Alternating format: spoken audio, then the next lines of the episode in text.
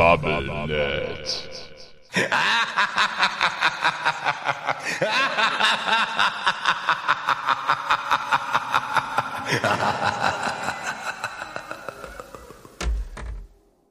Hallo und herzlich willkommen zum BubbleNet Podcast, dem Gemischtwarenladen eures Vertrauens. Folge 185 steht ganz unter dem Zeichen von Halloween. Halloween! Yay, Happy Halloween! Halloween, Halloween. Und wir sehen uns wieder. Ja, hallo. Ja. Die anderen uns nicht. Ja, genau. Das kommt davon, wenn man nicht uns auf Patreon folgt und bezahlt. Genau, dann kann man nämlich live bei den Aufnahmen zugucken, dabei sein und zuhören. Zuhören und gucken und verzweifeln. Gestern die Aufnahme wäre besonders interessant gewesen. Ja, die war richtig, das war die beste in den letzten Jahrzehnten. Ey. Schade, dass wir nicht aufgenommen haben dabei. Das war so gut. Da wären wir wieder beim Thema Zimmer aufnehmen, ha? Ja. Wenn wir wenigstens aufnehmen hätten können. Ja, ich schon. Ja, du schon. Aber du hast doch aufgenommen, drei Sekunden da. Ja. Hast du mir sogar dann schicken wollen. Ja, das ging ja dann, als es wieder ging, ja. Ich teste mal eine Aufnahme, um diese ganze Scheiße heute einfach mal ficken.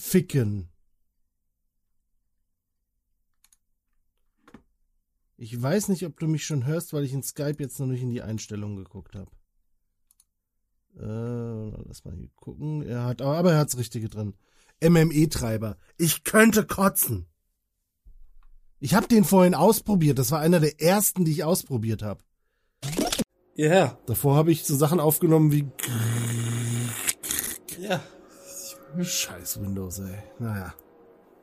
Spaß mit Treibern. Horror-Story.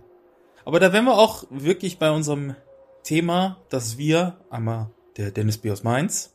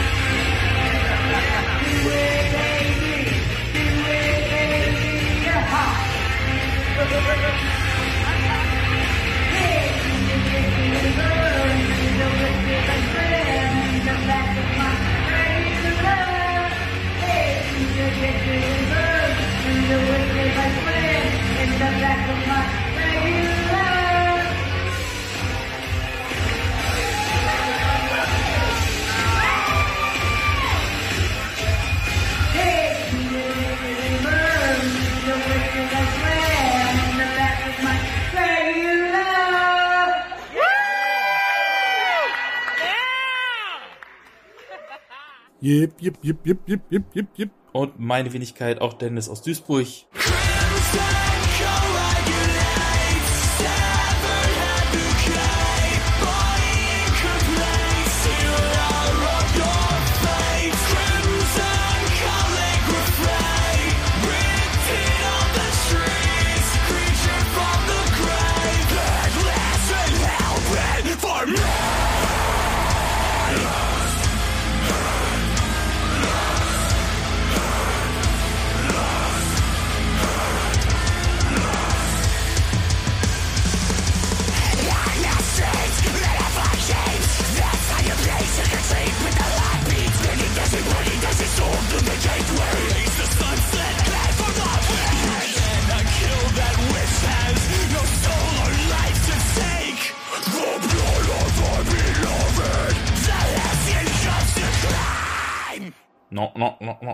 No. Heute besprechen wollen, und das ist, Windows 11. Genau. Ist ja frisch draußen. Eine Horrorstory. Für den einen oder anderen vielleicht. Ja. Aber nicht für uns. Ja, doch, schon für mich, der woran hing es am Ende? Am Prozessor, der einfach 2 Generationen oder 2 Baureihen zu weit runter war. Ja, du hast ja auch immer so Schrott, Digga. Ja, genau, der 1 Jahre alte Rechner. Verdammte Axt. Schade, dass man Windows 11 nicht auf Konsole installieren kann, ne? Da wird's gehen. Ja, ne? Ja, wahrscheinlich. Series X powered by Windows 11. Ja, müssen wir aber rausfinden, was passieren würde, würde man ein Betriebssystem installieren können, ob man dann quasi aus der Xbox einen PC machen könnte. Gibt garantiert einen, der das schon gemacht hat. Wahrscheinlich. Ja. Der hat wahrscheinlich aber auch schon aus dem N64 einen Taschenrechner und ein Kernkraftwerk gemacht. Und einen tragbaren Fernseher, Konsole. Da gab's aber irgendwie so, was war denn das für ein Gamecube gab's sowas? Er gibt immer wieder so einen Bildschirm dran hattest. Ja. Ich meine, irgendjemand hat, glaube ich, die Switch oder so entweder in so einen Scroll reingetan oder ich glaube auch so in irgendwas total Kleines, wo man sich denkt, das hätte nie gepasst, aber hat er trotzdem hinbekommen. Oh, stimmt. Und die Series S, die Xbox Series S, da hat einer auch so, und da gibt's so, da war glaube ich ein Kickstarter-Ding. Mhm. Da kannst du die so draufklicken und hast dann oben so einen einklappbaren Bildschirm quasi. Dann ist die quasi ein bisschen dicker mit eingeklapptem Bildschirm, aber du kannst den Bildschirm aufklappen. Und in der Docking Station sind quasi schon die ganzen Anschlüsse so verbaut, dass du quasi dir aus dieser Series S einen ultra klobigen Laptop machst. Der halt nicht mobil ist, weil er keinen Akku hat, aber zum Mitnehmen, okay, why not? Wenn man es kann und die Kohle hat, ja, um sowas kaputt zu machen und es nicht zu bauen. War gar nicht so teuer. Ne, musst du ja noch nicht mal kaputt machen. Ja, gut, da hast du einfach eine Docking Station. Ja. Die war auch gar nicht so teuer, aber okay. Aber ich meine schon die anderen Teile, wo sie dann versuchen... Ja. Eine große Konsole in die kleinste Form möglich irgendwie zu bringen. Ja. Ja, also ich würde noch nicht mal versuchen, die Xbox aufzuschrauben, wenn es so weit wäre. Stimmt, es gab doch auch mal ein Super Nintendo im Gehäuse von einem Super Nintendo Modul oder sowas. Ja, solche Sachen meine ich, ja. Oder so. Ja, Modder, ey. Modder. Immerhin machen die was damit. Das ist nicht so wie die ganzen YouTuber, die stehen dann bei Mediamarkt oder was weiß ich oder Saturn in der Schlange, kaufen sich dann die Xbox oder die PS5, die keiner sonst bekommen kann und dann schmeißen sie auf den Boden, weil Geld. Okay, jetzt. Ja, war doch bei der PS4 und bei der Xbox One. Bei der One? Dass die haben die doch alle gekauft und dann direkt und in den Blender rein. Ja, auch gut war bei der Series X die Welle mit den die Konsole raucht, wo sie dann aus ihren Dampfern reingepustet haben und die Konsole damit zerstört haben, einfach für einen dummen Gag. Aber die wussten es halt nicht, das war noch das Beste. Einfach so. Ja. Hier hast du deine Dummheit auch direkt bestraft. Ja, so läuft das. Und jetzt spielen sie Squid Game an Bahnhöfen und sonst irgendwo und in Fortnite haut sich die Fresse kaputt. What are these people doing here? Ja, Windows 11 habe ich noch nicht drauf. Nee, ich auch nicht. Ah, dann Folge zu Ende. Schade. Ja, genau. Ja, dann können wir auch weiter. Review aller Zeiten. Warum sind wir nochmal zusammengekommen? Ich weiß es nicht mehr. Ich glaube, wir wollten über die Screenshots von Windows 11 reden. Genau. Über das Testtool, ob der Rechner mal das starten kann. Ja, darüber wollten wir reden. Testtool, das dann zurückgezogen wurde. Ja, was kam bei dir raus? Nein. Ja, Halloween hat man ja auch schon irgendwie angekündigt, dass das in die Richtung gehen wird, passend zum heutigen Datum. Und wir reden heute, passend zum Tag, über Filme. Horrorfilme. Oder in Anführungszeichen Horrorfilme. 4 an der Zahl und alles Stummfilme. In Schwarz-Weiß. Und bunt. Ja, mit bunter Farb überall. Ja, der eine hat auch bunte Szenen drin. Der eine hat 17 Minuten Farbe, aber im Grunde sind das Stummfilme in Schwarz-Weiß. Ja, in Schwarz-Weiß. Und was liegt näher, als einfach noch weiter in der Zeit zurückgehen, als wir es die ganze Zeit eh schon gemacht haben? Ja, du hast schon so ein bisschen angedeutet, Horrorfilme im weitesten Sinne, weil die Filme einfach aus einer Zeit sind, wo es Horrorfilm in der Form als Genre noch gar nicht so richtig gab. Mhm. Suspense, Gruselfilme oder einfach Literaturverfilme. Was war eigentlich der allererste Horrorfilm? Einige sagen ja, der allererste Horrorfilm überhaupt ist Nosferatu, was nicht so ganz passt, weil Caligari war ja 2 Jahre früher. Aber ich meine, es gibt eine 1910er Fassung, bin ich mir nicht ganz sicher, von Frankenstein. Ja. Also müsste das eigentlich mehr oder minder der erste Horrorfilm in der Art und Weise sein. Das ist ja aber auch die Frage, was ist Horror letzten Endes, ne? Ja, genau. Ne? Du musst ja keine Monster haben, um Horrorfilme zu produzieren. Richtig, ja. Kannst doch einfach eine hässliche Frau zeigen. Und wir werden ja hier auch nochmal bei unserem Thema auf so Filme stoßen, wo jetzt nicht unbedingt das, was jetzt aktuell als Gothic Horror oder so zählt, ja, für uns irgendwie noch so als Horror erkennbar ist. Ja, ja.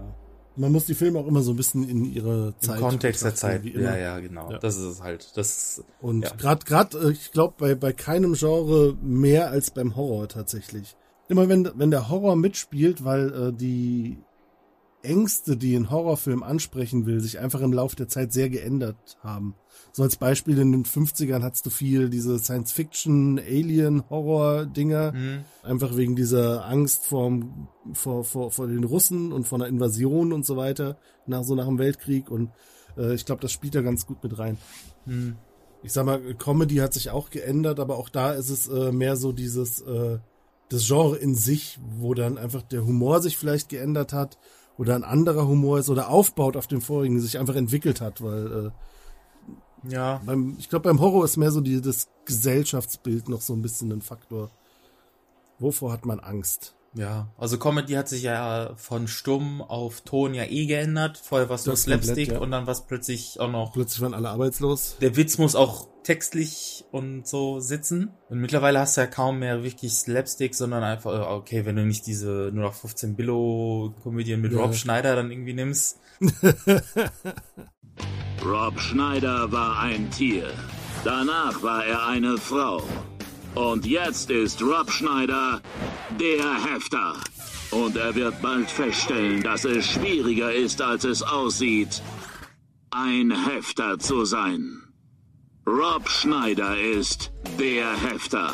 Ab 13 Jahren. Rob Schneider ist ein Makler an der Wall Street. Ihm gelingt alles.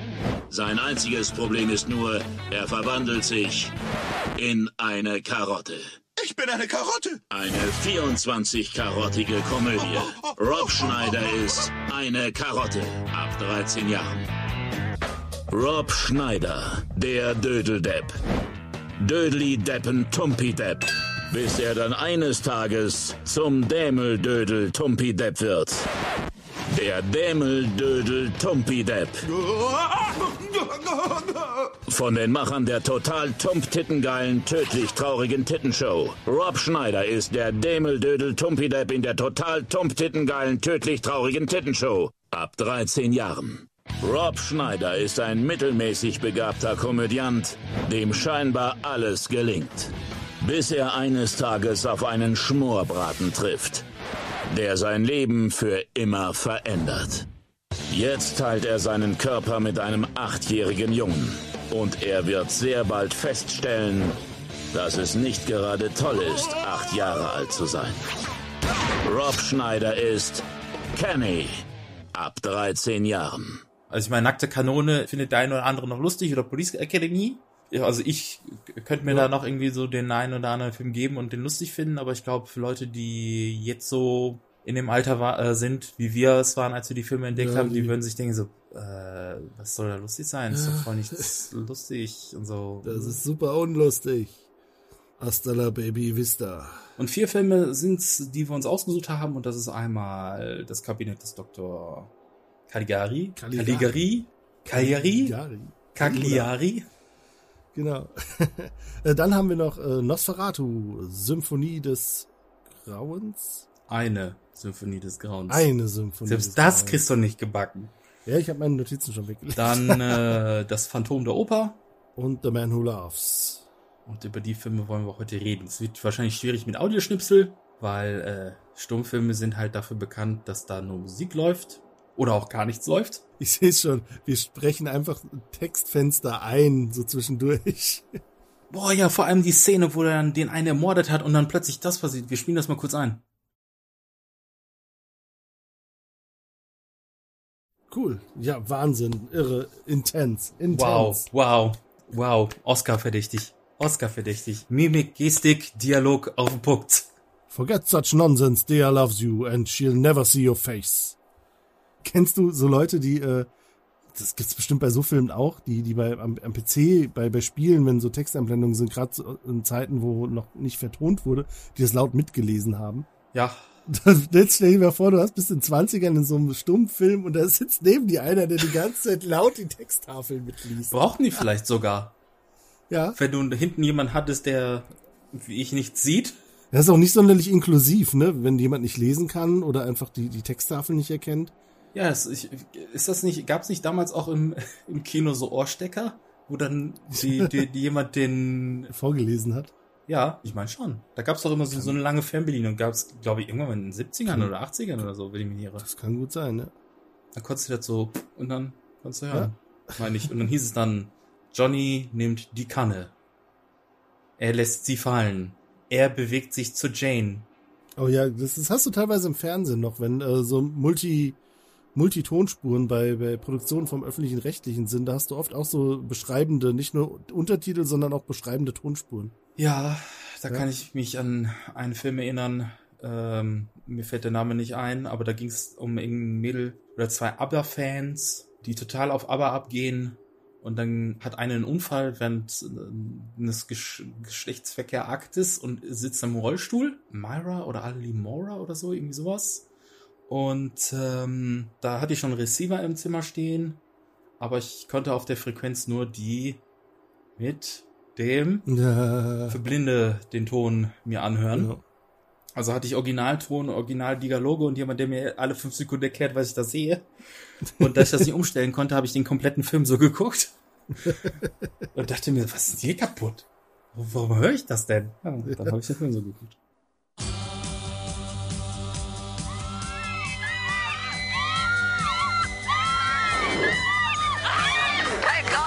Once upon a time, there was a girl named... Muriel. Muriel! Muriel. Muriel. Are you Muriel Haslam? No. All she ever dreamed about was getting married. Looks like I'm next. There was only one thing missing. A groom. No one's ever going to marry you. You've never even had a boyfriend. Muriel's on the dole. You never wear the right clothes. You mental case! You keep away from us! But before she can find a future... I'm going to be a success, Mum. I'm going to get married and I'm going to be a success. She has to find herself. You are wicked. Well, stick with me because I'm wicked too. Rhonda changed my life. She would. Oh, by the way, I'm not alone. I'm with Muriel. Now, the girl she used to be has changed. I've got one. Well, it's a start. We just want to know you're all right, love. Into the woman she always was. Muriel, are you all right? You're terrible, Muriel. This is my new life. I'm a new person.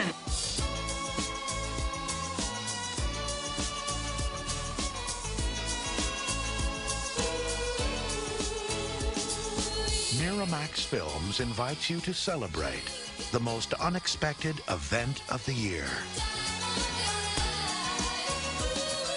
Muriel's wedding. Muriel? You're beautiful.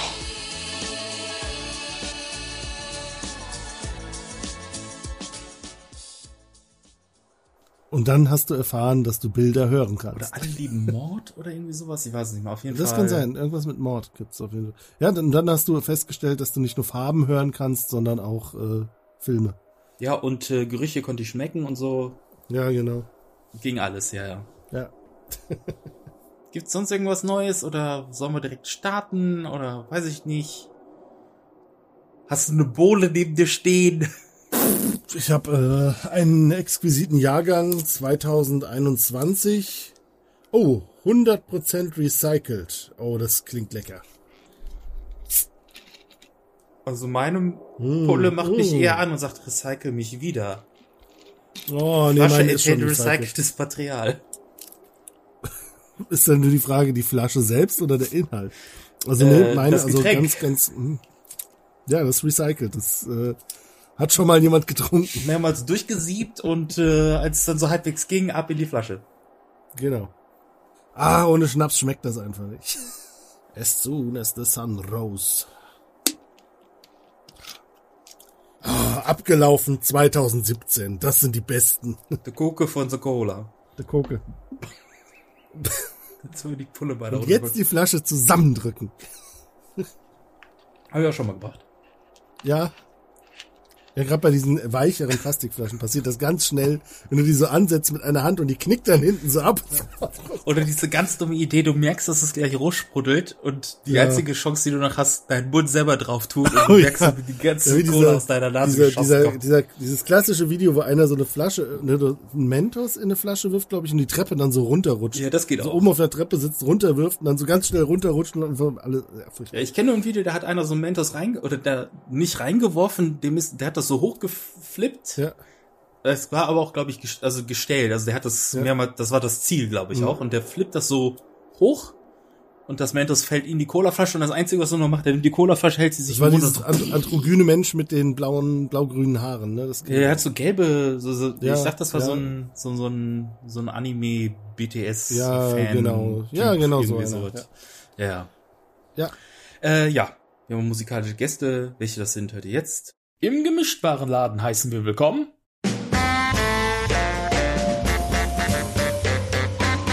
Moodring aus Orlando, Florida und Fort Grimes aus Long Island, New York.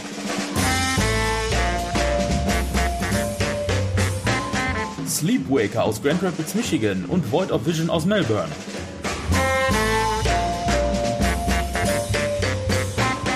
Und last but not least, Frontiera aus Edinburgh.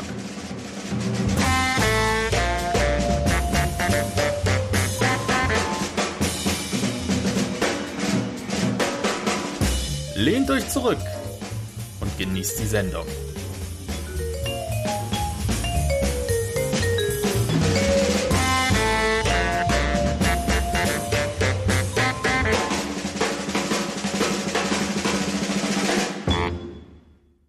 Vielen Dank.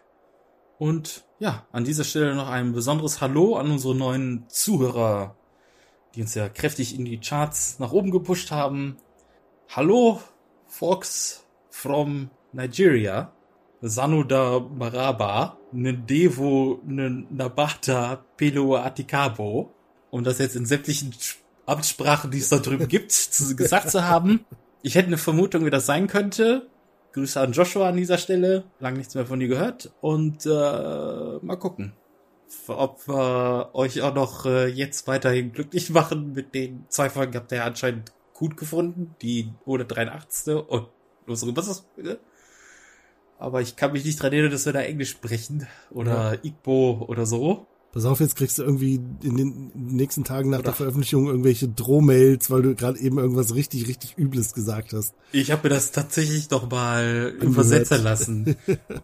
Ursprünglich war es Cabo Atikabo, aber das hieß Willkommen und Willkommen. Und dann habe ich nochmal Hallo nochmal nachgeschlagen, was PLO heißt. Ja. Ob das wirklich so ausgesprochen wird, kann ich nicht sagen. Ja, aber vielleicht durch die Aussprache wird's dann zu...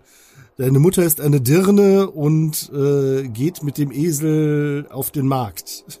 Das kann natürlich alles sein, aber zumindest habe ich mich mit Joshua auf Englisch unterhalten und der hat mir auch ständig Comedy-Sachen auf Englisch geschickt, also von daher sollte das okay sein.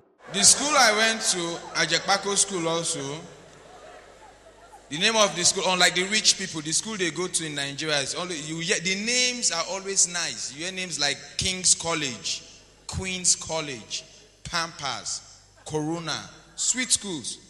The name of my school can even make you fail your exam. Umukoro Development Community High School.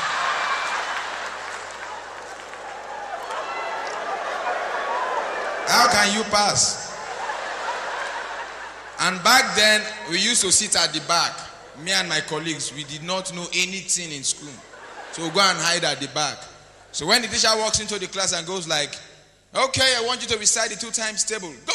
Those ones that are brilliant in front will just stand up. 2 times 1, 2, 2 times 2, 4.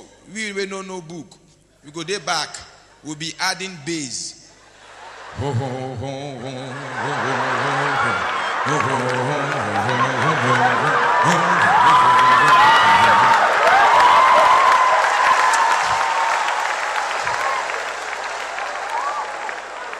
know, and all these mathematics teachers, they make us so confused. You get to the class, they'll say, X minus Y equals to 2. Find X.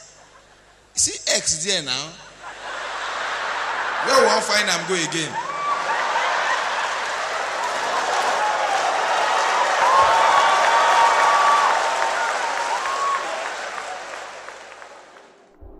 Okay, ja.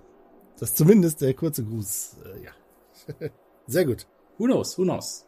Auf jeden Fall in Nigeria gehen 2 Folgen durch die Decke, sind 2 Folgen in den Top 10 Charts vertreten für Hobbys und was ist das andere? Leisure. Leisure, ja.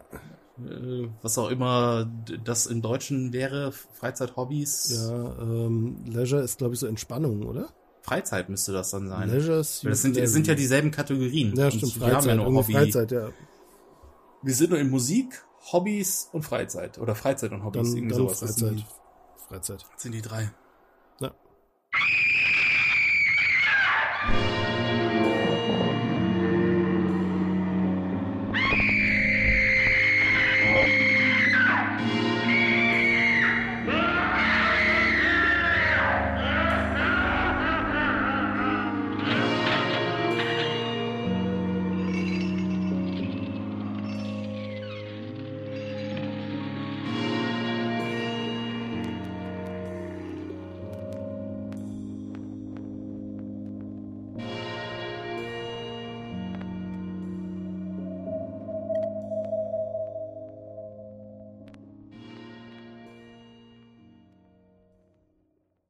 So, bevor wir uns dem ersten der 4 Sturmfilme heute widmen, gibt es jetzt erstmal ein wenig Musik von unseren Gästen auf die Ohren. Schließlich müssen wir ein wenig die Stille kompensieren, die durch die fehlenden Trailer und Einspieler der Filme aufkommen wird. Darum gibt es auch eine musikalische Unterbrechung mehr als sonst, um zwischendurch nochmal Luft und Schwung zu holen. Der erste Song für heute kommt von der Alternative Rockband Moodring aus Orlando, Florida, die schon in unserer 13. Geburtstagsfolge euch einen Song von ihrer Debüt-EP Show Me Virilio präsentiert hat. Nun sind sie wieder hier bei uns und das mit dem Track Prozac und wir wünschen euch viel Spaß beim Lauschen.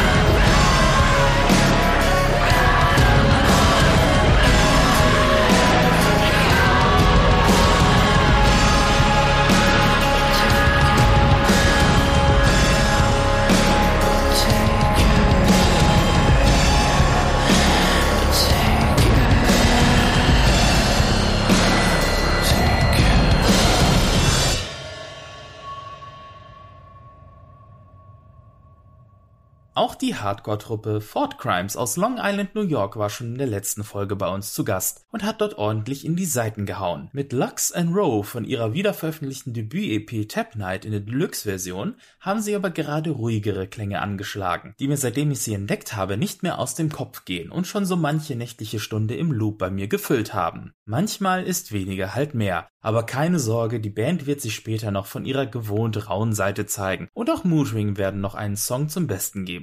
Das aber wie gesagt dann später, denn jetzt kommen wir mit Das Kabinett des Dr. Caligari zu unserem ersten Stummfilm dieser Folge. Also lehnt euch zurück und los geht's. Gut, dann würde ich sagen, kommen wir zum allerersten Film, den wir heute besprechen wollen. Ja, Zeitreise. Und da kommen wir zu Das Kabinett des Dr. Caligari. Ich sag immer Caligari. Ich weiß auch nicht, wie ich da drauf gekommen bin, aber anscheinend habe ich, oder Cagliari geht ja auch, ich habe eine Zeit lang immer Cagliari gesagt. Cagliari, auch nicht schlecht. Ja, ich habe das G und das Lied miteinander vertauscht. Ja, Gorgonzola. Cagliari. Cagliari. Ein Filmspiel in 6 Akten. Von Robert Wiene. A German, ja, viele Stummfilme der Zeit waren tatsächlich auch deutsche Produktionen. Da waren die Deutschen waren mit eine der ersten. Universal war ja auch mit Karl Lemmle unter deutscher Führung. Ja, und wir kommen ja später auch noch drauf. Murnau war ja auch ganz weit vorne dran. Da war die Filmtechnik noch ein deutsches Ding. Auch ich glaube generell so die Kameratechnik und sowas, da waren die deutschen Industriefirmen relativ weit vorne, auch mit den Filmen war, glaube ich, die Technik bei uns da relativ früh dran. Ja, aber Stummfilm war generell so die Zeit, ne, mit Fritz Lang und Co., ja, genau. Die dann, ne, also Metropolis und bla bla bla, was sie dann gerockt haben, wie man heute so sagt. Damals auch schon. Oh, er hat den Film aber gerockt. So haben die damals gesprochen, bin ich mir ziemlich sicher. 1900, haben wir es schon gesagt, 1920. Habe ich schon gesagt, ja. Ja gut, ich wollte nur mal sicher gehen. Ja, das war eher ein Film, den du auf deinen Liste hattest, in den Raum geworfen habe, ja. Hatte ich bis dato nie gesehen. Ich hatte den zum Beispiel schon öfter gesehen, ursprünglich, weil ich auf den Trichter kam oder auf den Film kam durch Rob Zombie, der das Musikvideo von Living Dead Girl im Stil von Caligari gehalten hat, wo er dann so ein bisschen der Caligari ist und statt dem, oder der wir kommen ja gleich auf die Story noch, der Somnambule dann von Cherry Moon Zombie verkörpert wurde und dann auch so vom ganzen Stil her, das war so als Stummfilm aufgemacht. Ja. Und auch so mit den Kulissen, die ziemlich eindeutig Caligari waren. Die von Hermann Warm, Walter Reimann und Walter Röhrig waren. Ja.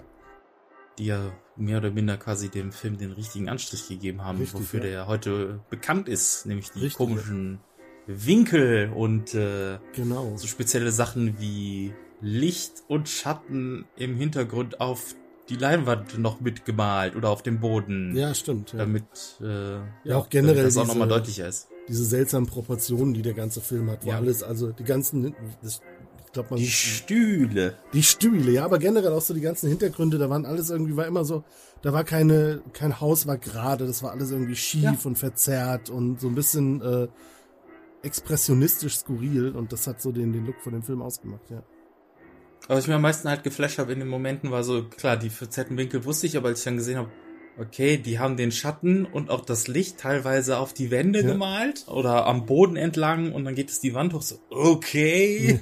Ja, ich glaube, das hängt auch damit zusammen, dass damals aufgrund von den Filmen und von der Belichtung die nicht so ausleuchten konnten, wie man das heute machen würde.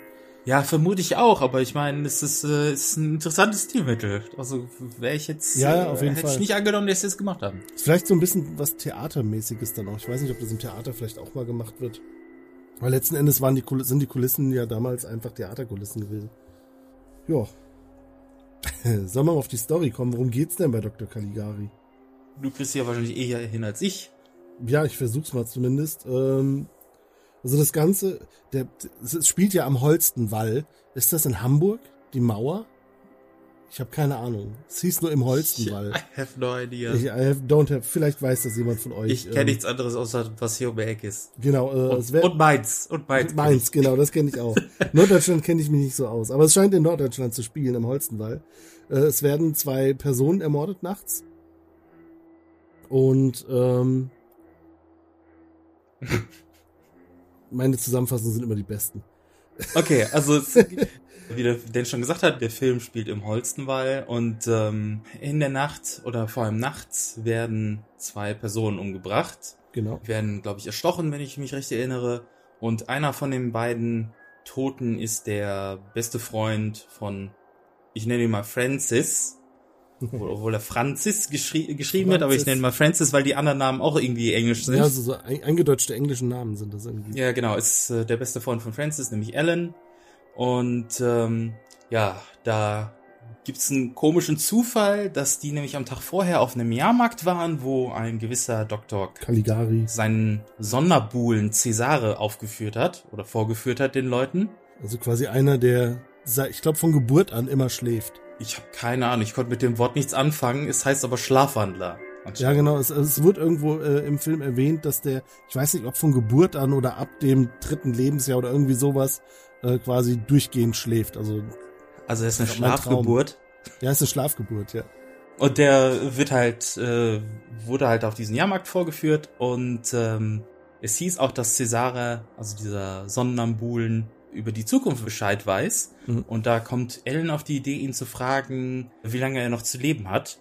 Und da sagt der Sonnenambulen, dass er nur noch bis zur morgengrauen Zeit hat. Ja, da muss man noch zu sagen, der schläft, aber während der Show wird er so kurz erweckt und läuft dann, glaube ich, 2 Meter, bevor er dann wieder einschläft, so ungefähr. Er liegt die ganze Zeit, glaube ich, in der Kiste am Tag eigentlich und pennt und dann irgendwann wird er von Dr. Caligari, ich spreche dir jetzt jedes Mal anders aus. Nennen wir ihn Caligari. Von Caligari wird dann irgendwie geweckt und öffnet dann seine Augen für einen Moment und das war's dann eigentlich im Grunde. Und und was ein komischer Zufall, dass am Tag vorher noch hört, dass er bis zur morgengrauen Zeit hat, bis er stirbt und plötzlich ist er dann nachts tot in seinem Bett. Und das ist genau das, was Francis dann auch antreibt, denn der ist sich nämlich sicher, dass Cesare bzw. Dr. Caligari hinter dem Mord seines Freundes stecken. Genau. Und da gibt's noch zig Einzelheiten, auf die man noch kommen kann, aber das als nächstes passiert da halt, dass da ein Fremder, der nachts durch die Straßen läuft und der will, glaube ich, eine alte Oma oder so auch ermorden. Der wird, bevor er ins Haus einsteigt, wird der gefangen genommen und die sagen direkt von wegen, alles klar, da haben wir's. Die haben 2 Ermordete, er wollte durch ein Fenster einsteigen, das ist bestimmt unser Mörder, den wir suchen und tada. Und dem werden halt die Taten angelastet. Und eine Person, die wir noch nicht genannt haben, ist Jane. Das ist nämlich die Herzdame von sowohl Francis als auch dem mittlerweile verstorbenen Ellen, wo die sich drauf geeinigt haben, so nach dem Motto von wegen, wenn du sie kriegst, ist alles okay. Und es ist ihre Entscheidung. Wenn ich sie nicht kriege, bin ich nicht sauer. Wo man auch denkt, ja, vielleicht hat Francis seinen Freund umgebracht, weil die Diskussion nämlich auch am Tag vorher stattgefunden hat. Die bekommt auch Besuch vom Sonderbuhlen, aufgrund der Tatsache, dass die nachts nämlich Francis als auch ihren Vater sucht, denn die haben sich auf die Suche begeben, nämlich diesen Sonderbuhlen zu finden, beziehungsweise Dr. Caligari. Und Jane taucht dann bei Dr. Caligari auf, er zeigt ihm dann den Cesare und somit landet die auch auf seiner Todesliste. Genau. Ja, und sie legt sich dann schlafen und nachts taucht dann Cesare auf und will sie eigentlich ermorden, aber wie der Film halt spielt, ist dann hin und weg von ihrem Aussehen und nimmt sie lieber mit. Ja, nimmt sie lieber mit, genau. Jane schreit dann natürlich laut, wo sie dann irgendwie entführt wird und das weckt 2 Mitbewohner. Die 2 Mitbewohner verfolgen die beiden auch und dann lässt Cesare sie mitten irgendwo auf einem Weg liegen und haut ab. Und ja, dann kommt es zu so einem komischen Punkt, wo halt Francis am Wohnwagen, wo Dr. Caligari wohnt, mit Cesare in der Kiste, die durch ein Fenster beobachtet und halt sieht, von wegen, ach, da schläft er ja, der Cesare. Ja. Und zur selben Zeit passiert halt auch diese Entführung, wo Cesare halt ja auch verwickelt ist. Und dann, Jane ist voll dahinter und sagt von wegen, ja, das war der Cesare und der hat mich entführt und Francis, es kann nicht sein, ich habe den Doktor schlafen gesehen. Also ist er der Meinung, dass der vorher festgenommene Typ, der bei der Oma da einsteigen wollte, doch derjenige ist, der quasi dann seinen Freund ermordet hat und auch, ich weiß gar nicht, was wer die andere Person war am Anfang. Und obwohl der andere aber im Knast sitzt, oder? Ja, der sitzt nämlich im Knast und das sagt die Polizei auch, das kann nicht sein, der war die ganze Zeit hier gefangen, der hätte da nicht mal rauskommen können. Also begeben die sich gemeinsam, also Francis und die Polizei, die begeben sich dann halt zum Wohnwagen von Dr. Caligari und finden raus, dass in dieser Kiste, wo Cesare pennt, kein Cesare pennt, sondern nur eine Puppe ist, die ihm nicht sieht. Ja. Und dann flieht Caligari, weil der schon weiß, dass die Leute ihm irgendwie hinter ihm her sind, in die Irrenanstalt, die irgendwo da in der Nähe ist. Und Francis kommt auch dann in der Irrenstadt an und fragt dann, kennen Sie einen namens Caligari, der irgendwie hier untergetaucht ist oder so? Und die kennen ihn natürlich nicht.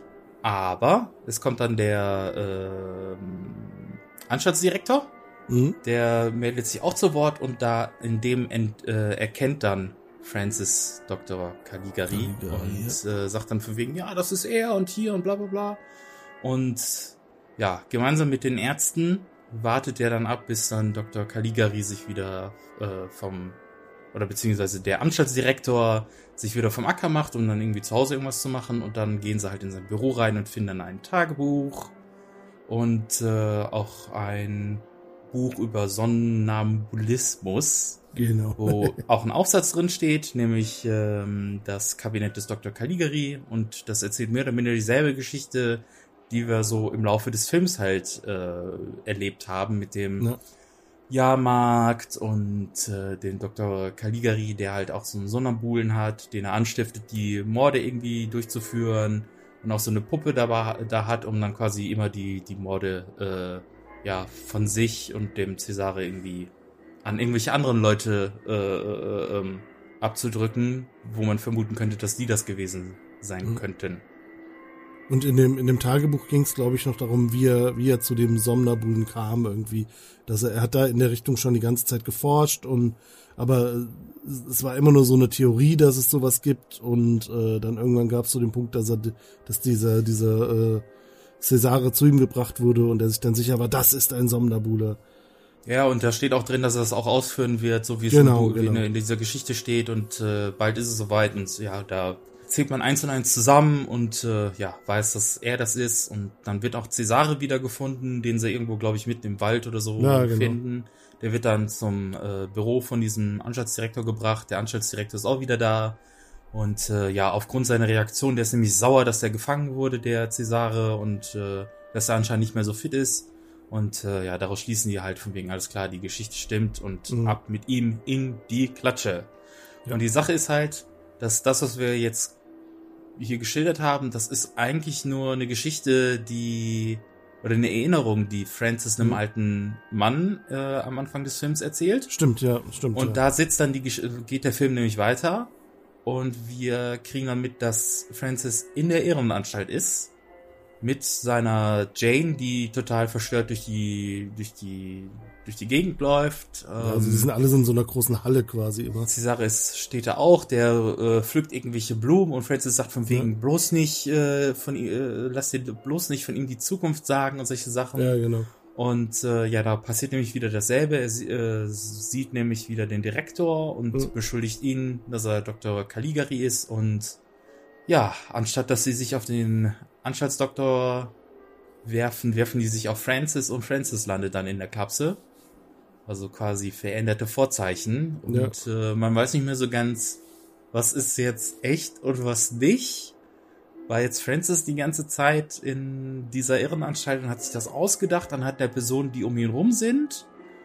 Oder nicht? Who knows? Ja, ich glaube, in die Richtung geht's dann tatsächlich, wo ja dann auch die Kulissen immer so ein bisschen einen Hinweis drauf geben. Ja, wobei der Irrenanstalt gibt. Die ist auch recht genauso. Cool, ne? Ja, die hat ja auch die angemalten Lichter und so weiter. Ich habe das nämlich auch schon gedacht, von wegen, vielleicht ist die Anstalt, sieht die normal aus und alles andere nicht. Aber die Anstalt hat dieselbe Bemalung, weil die hat nämlich so Lichtstrahlen, als wäre da so ein Kronleuchter oben, würde an der Wand hängen und das Licht geht so von der Mitte aus auch die Wand hoch Und das ist auch gemalt. Deswegen bin ich mir nicht so sicher. Man weiß es nicht. Aber auf jeden Fall sagt der Anstaltsdirektor von wegen, er hält mich für Dr. Caligari, also weiß ich jetzt auch, wie wir ihnen helfen können. Bam, bam, ba. Ja, aber das ist dann unter dem Vorzeichen, dass der vorher noch da drin war und so, vielleicht, ja, genau. Okay, jetzt machen wir die Lobotomie erst wirklich. Ja, genau. Ja, für die Zeit war das schon eine ganz ordentliche Story, fand ich. Also so, ja, auch generell der Punkt, dass das eine Geschichte in der Geschichte ist. Ja, genau, so diese Weil das war die Vorgabe, als sie das Skript geschrieben haben anscheinend. Und das war irgendwie vielleicht nicht unbedingt ein Novum, aber war schon so eine Richtlinie, wo diejenigen, die es geschrieben haben, Karl Mayer und Hans Janowitz, dass die schon so... Ja, ist schon kacke, wenn wir so eine Richtlinie haben und da müssen wir ständig das alles so zusammenbauen, dass das am Ende wieder passt. Ja. Und ja. Quasi Oldschool Memento oder so. Oder was gibt's denn noch so in der Richtung Geschichte in der Geschichte? Da gibt's ja mittlerweile einiges. Aber das war mit so das Erste, glaube ich, was zumindest nicht in Buchform jetzt unbedingt, sondern im Film so eine vertrackte Story quasi dann auch erzählt hat. Ich glaube, was am meisten hängen bleibt bei dem Film sind tatsächlich die Kulissen, wenn man den so guckt. Vielleicht die Story, wenn man sie direkt erfasst hat, aber ich glaube, den muss man tatsächlich 1-2 Mal gucken, bis man das überhaupt so richtig schnallt. Weil auch das, was am ungewohntesten war, wenn man wieder anfängt, Stummfilme zu gucken, ist so das Pacing, das diese Filme haben. Weil natürlich, die Dialoge sind halt... Das hast du aber zu einem anderen Film geschrieben. Ja, auch. Aber kein Stummfilm. Ja. Aber es ist halt da so, die Leute reden was, aber das ist halt immer sehr kurz und dann kommt so eine Tafel und das ist einfach so eine halbe Stunde Text. Wobei, ich glaube, bei Caligari war sogar noch die Besonderheit, dass der Text teilweise nicht auf eine Tafel gepasst hat. Das war ein scrollender Text, aber genau, auch langsam. Also ja, genau, sehr langsam. Ein langsam scrollender Text. Ja. So ähnlich wie genau in Krieg der Sterne. Nur noch langsamer. Here's DB. You were supposed to meet me at the library. Oh, yeah. Sorry. You know, I actually found something decent on Ed's computer. The Verts? Yeah. You create a virtual family, put them in different situations, and the computer plays out their lives. I'm putting in the characters right now. Is that your mom? Not yet.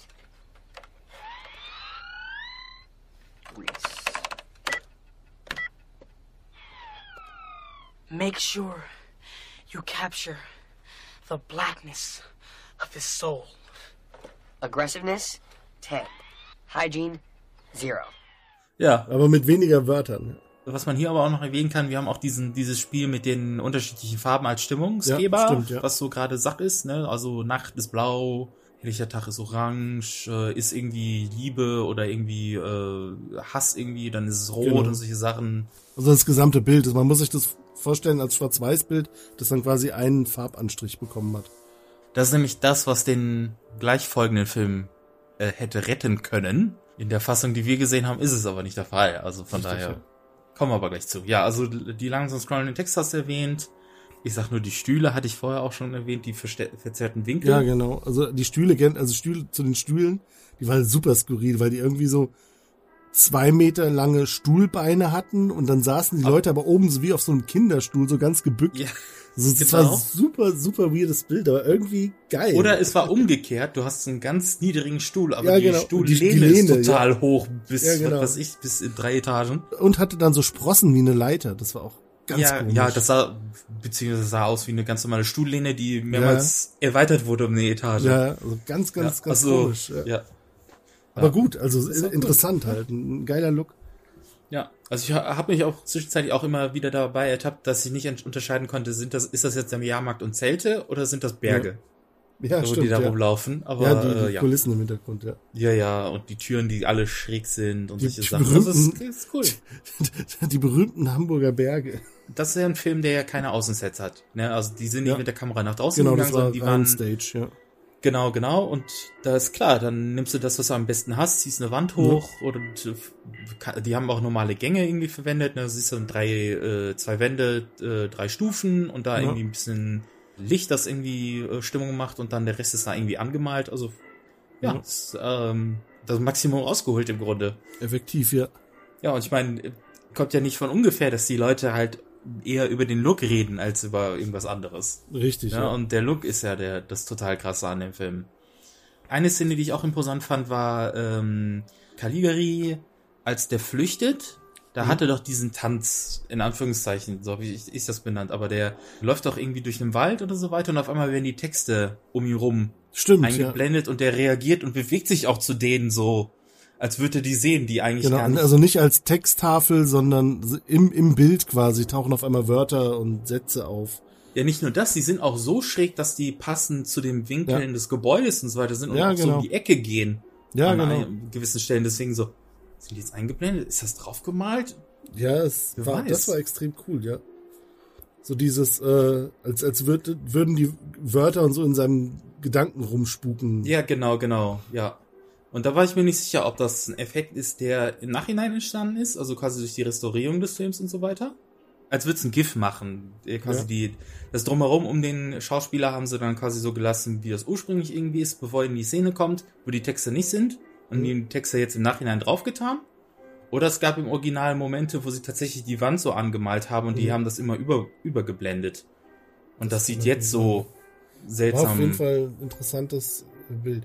Ich muss mal gucken, ob ich davon von dem Film noch eine DVD-Fassung oder so kriege. Da ist bestimmt schönes Material noch dazu dabei. Bei Nosferatu ist nämlich sehr, sehr viel draufgepackt worden. Ah, okay. Da gibt's so und dann, in der Edition, wo ich Nosferatu habe, gibt's auch Caligari. Ich sage es auch so. Caligula. Da ist auf jeden Fall ein dickes Booklet mit dabei gewesen. Ich habe es noch nicht genau durchgelesen, aber auch extrem viel Bonusmaterial mit Dokumentationen und sowas. Und ich denke mal, bei Dr. Caligari wird da auch einiges Interessantes dabei sein. Muss ich mir nochmal geben. Was wir bis jetzt noch nicht erwähnt haben, sind die Schauspieler, aber da braucht es jetzt momentan eigentlich nur einen, den wir erwähnen müssen, nämlich Cesare. Der wurde gespielt von Conrad Veidt.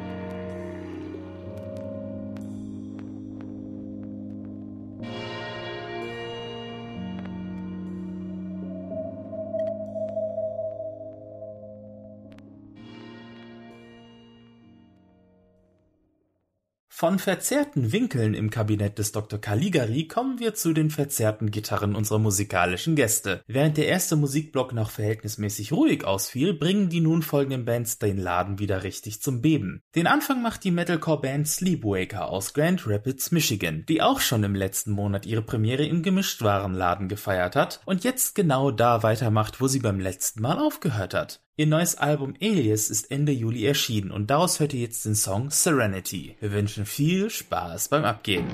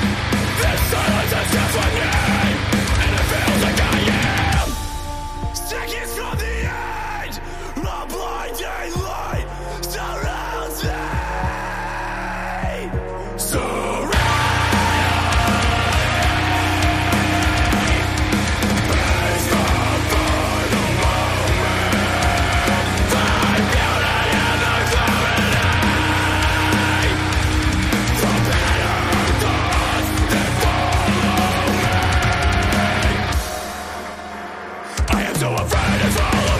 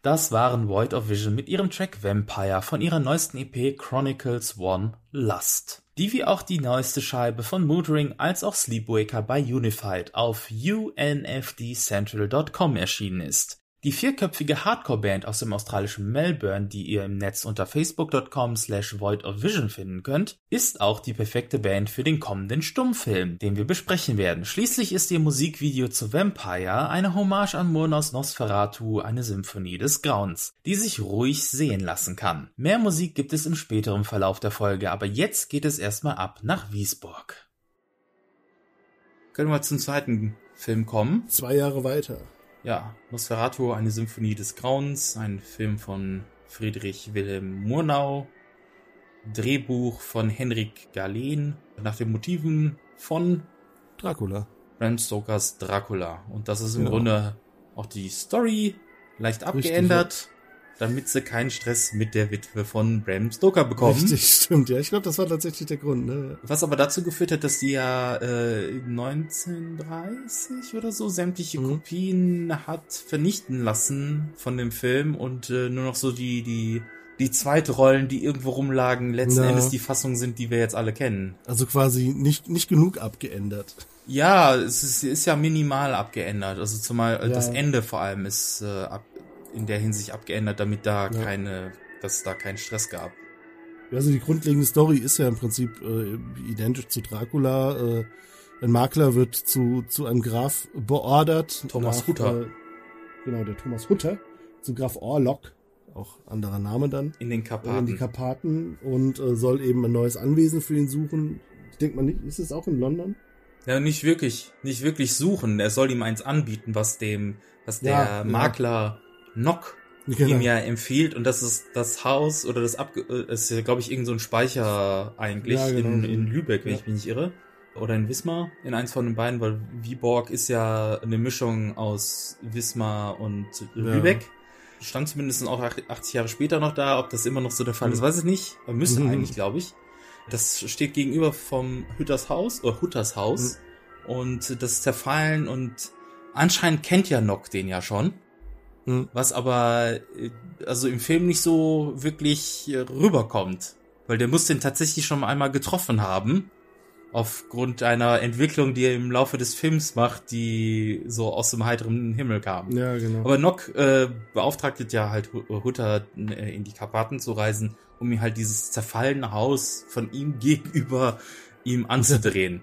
Und dort noch nicht ganz angekommen, aber die Reise ist so lala, die verläuft nicht so ganz ruckelfrei, denn die Leute, jedes Mal, wo er dann erzählt, von wegen, er möchte zu diesem Graf Orlok, ja, reagieren die Leute so, da wollen sie hin, jetzt um 23 Uhr, bleiben sie lieber hier, sie können nicht weiterreisen, ja, genau, oder wir reisen bis hierhin, den Rest müssen sie gehen. Genau, wollte gerade sagen, das ja auch ist bei Bram Stoker ja auch so, also er wird bis zu einem bestimmten Punkt immer nur gebracht und kommt nicht so ganz hin.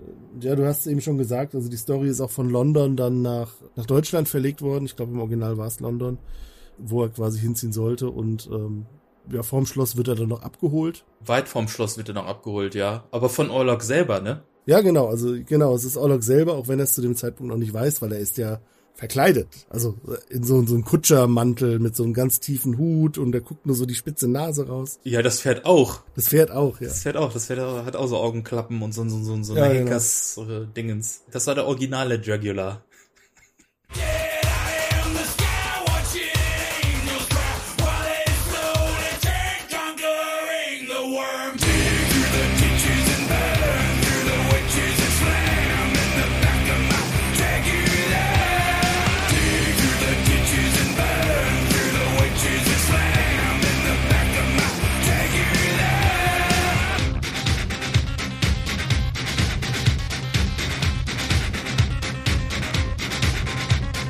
Ja, genau. Das war eine Szene, die mich irritiert hat, denn die wirkt so abgehackt, aber dabei ist sie nur vorgespult. Ja, genau. Einfach, weiß nicht, aus welchem Grund, um es zu beschleunigen, wahrscheinlich eher nicht. Vielleicht sollte es dadurch so ein bisschen übernatürlich wirken. Ich glaube, der einzige Grund, warum das so schnell vorgespult ist halt, was man auch später sehen wird, wenn Orlok seine Sachen packt und die Särge auf die Kutsche legt, dass wenn er das in Echtzeit hätte laufen lassen sollen, da bestimmt so 15 Minuten vergangen wären, wäre er mit den Kisten da angekommen. Deswegen ist das schneller gemacht. Aber das kann sein. Dadurch, dass das ja das Tempo von Filmen damals ja eh schon so leicht abgehackt wirkt oder schneller. 18 Frames. Wirkt das halt richtig abgehackt. Und ich musste mir das mehrmals angucken, um wirklich sicher zu sein, sind das Bilder, die aneinander gepackt wurden und dann quasi wie so ein Film abgespielt werden? Oder ist das tatsächlich vorgespult und das sieht so abgehackt aus? Aber es ist vorgespult und ist nur abgehackt. Also wirkt abgehackt, aber es ist nicht. Genau, so. Dazu, du hast eben, ich habe es auch schon angedeutet, also der Film läuft mit 18 Frames pro Sekunde. Eine richtig flüssige Bewegung hat man, glaube ich, ab 24, 25 Frames. Also fürs menschliche Auge wahrnehmbar, das ist nicht... Genau. Ja, dann ist er halt bei Orlok in der Bude, im Schloss, was er irgendwie so ein kleines Kabüffchen oben auf irgendeinem Hügel ist. Ja. Wo auf Wikipedia nur irgendwelche Gemälde von gezeigt werden. Ich weiß gar nicht, ob das Ding noch steht. Ja. Wahrscheinlich nicht. Ja, und Hutter merkt auch schon, dass Orlok irgendwie so ein bisschen komischer Kauz ist. Ich glaube, beim Abendessen schneidet er sich ja dann noch in den Finger und was zu überschwänglicher Begeisterung beim Grafen wirkt. Da muss ich immer dann auch an die Leslie Nielsen-Parodie von Dracula denken, die das Ganze nochmal on top getrieben hat. Komm näher, mein Kind. Genau, war das an der Stelle schon oder verwechsel ich es jetzt mit Dracula, dass er... in dem Moment, wo er nach dem Blut lecken will und er dann so zurückzieht, dass das Medaillon bei Hutter sieht, wo die Ellen heißt sie, glaube ich, hier, die Freundin, Verlobte, wie auch immer, von Hutter zu sehen ist. Weiß ich jetzt aus dem Stand auch nicht, aber ich meine, das kam danach an dem Tag, wo der... Das kann sein, dass es bei Dracula da zusammengeschoben wurde in der Verfilmung. Also ich meine, das lief so, er will halt seinen Finger da ablecken, das findet Hutter ja natürlich nicht so toll, weil das soll ja seine Frau Ellen machen. Ach ja, die schon Einsprüche eingelegt, dass er überhaupt dahin reist. haben wir total vergessen. Ja, stimmt. Die will das nämlich nicht und ja, Hutter zieht halt den Daumen da weg und sagt so, ja, ich gehe jetzt schlafen oder möchte jetzt gehen, und Orlok überredet ihn halt noch, die Nacht da zu verbringen, weil der Vertrag ja noch nicht unterschrieben ist. Genau, ja. Ja, und dann pennt er halt und irgendwann am Tag wird er halt wach und da ist Orlok ja schlafend in seiner Kiste, weil Nachteule halt. So schläft man in ja, futtert dann irgendwie und ja, irgendwie beim nächsten, also er sieht ihn auch, glaube ich, auch in diesem Sarg da schlafen, in der Kiste schlafen, aber geht ja, belatscht ja das komplette Haus da irgendwie und das Schloss. Und dann bei der nächsten Diskussion fällt Orlok halt auf, dass er dieses Medaillon hat, wo das Bild von Ellen zu sehen ist und ja, so aus dem heiteren Himmel, ich glaube, ohne dass er es wirklich angesprochen hat, wo ist der Kaufvertrag? Ich nehme das Haus, ich reiß rüber. Ja, genau. Und 2 Sekunden später siehst du ihn, wie er dann bei hellem Licht, weil hell erleuchteter Nacht. Don't shoot day for night. Ja, okay, ich glaube, damals ging's nicht an. Ja, ging auch nicht, aber die Sache ist ja, dass bei dem Film, oder zumindest in der Fassung, die wir gesehen haben, die blaue Farbe fehlt, um die Nacht darzustellen, weil du hast es komplett in schwarz-weiß. Ich weiß nicht, ob es noch andere Fassungen gibt, wo die Farbe tatsächlich drüber liegt, aber da hätte das ganz gut gepasst. Dann weißt du nämlich anhand der blauen Farbe, okay, es ist Nacht, aber ist es nicht. Deswegen wirkt das immer so ganz komisch, wenn der Orlok sich dann mit den Särgen und so weiter bei total grellem Licht da durch Wisborg dann bewegt. Ja. Und denkst so, aha, da lebt er noch, aber am Ende, ne? Macht doch keinen Sinn. Aber ja, er packt dann seinen Wagen und begibt sich dann auf die Reise. Erst, glaube ich, mit einem Floß ist er unterwegs. Da lässt er dann auch seine 18 Särge, die voll sind mit Ratten und Erde und halt auch mit ihm. Lässt er sich da irgendwie über irgend so einen Fluss da schiffen und dann geht's auf die, hieß die Erasmus? Nee, die Empusa. Achso, ja, die Empusa. Die Empusa, da lässt er sich dann drauf verfrachten und ja, dann geht's ab nach Wisborg und Hutter, der bleibt da zurück, wird ja auch nochmal kurz ohnmächtig. Ach ja, was wir vergessen haben, Hutter findet ja direkt nach der ersten Nacht, bevor auch der Vertrag unterschrieben ist, findet er ja auch 2 Bissspuren an seinem Hals, die er noch naiv für Mückenstiche hält. Tja, die gute transsilvanische Mücke. Ja, und wird dann aber zwischenzeitlich auch nochmal ohnmächtig, damit er halt nicht gleichzeitig wie Orlok in Wisborg ankommt. Da wird er halt nochmal aufgepäppelt von den selben Leuten, glaube ich, die wo er den ersten Zwischenstopp irgendwie macht. Ja, genau, in diesem Gasthaus. Wo auch diese extrem gefährlichen Wolf-Hyänen dann aus dem Fenster sieht und für alles normal hält. Und ja, Orlok ist ja dann quasi mit dem Schiff dann unterwegs und ja, da stirbt ihm dann mehr oder minder auf dem Weg die Crew weg. Denn nicht umsonst fängt die Story damit an, dass es ja der Erzählung wie die Pest 1883 in die Hafenstadt Wisborg kam. Und richtig, das ist genau das, was von diesen Särgen mit den Ratten ausgeht. Denn die Herrschaften sterben nacheinander, wenn sie sich nach unten zu den Särgen begeben, die da irgendwo unten im Schiff verstaut sind. Genau. Ja, und am Ende kommt, glaube ich, ein Schiff ohne Besatzung, sondern auch mit Orlok an. Und Orlok begibt sich dann in seine neue Butze. Und glotzt. TV! TV!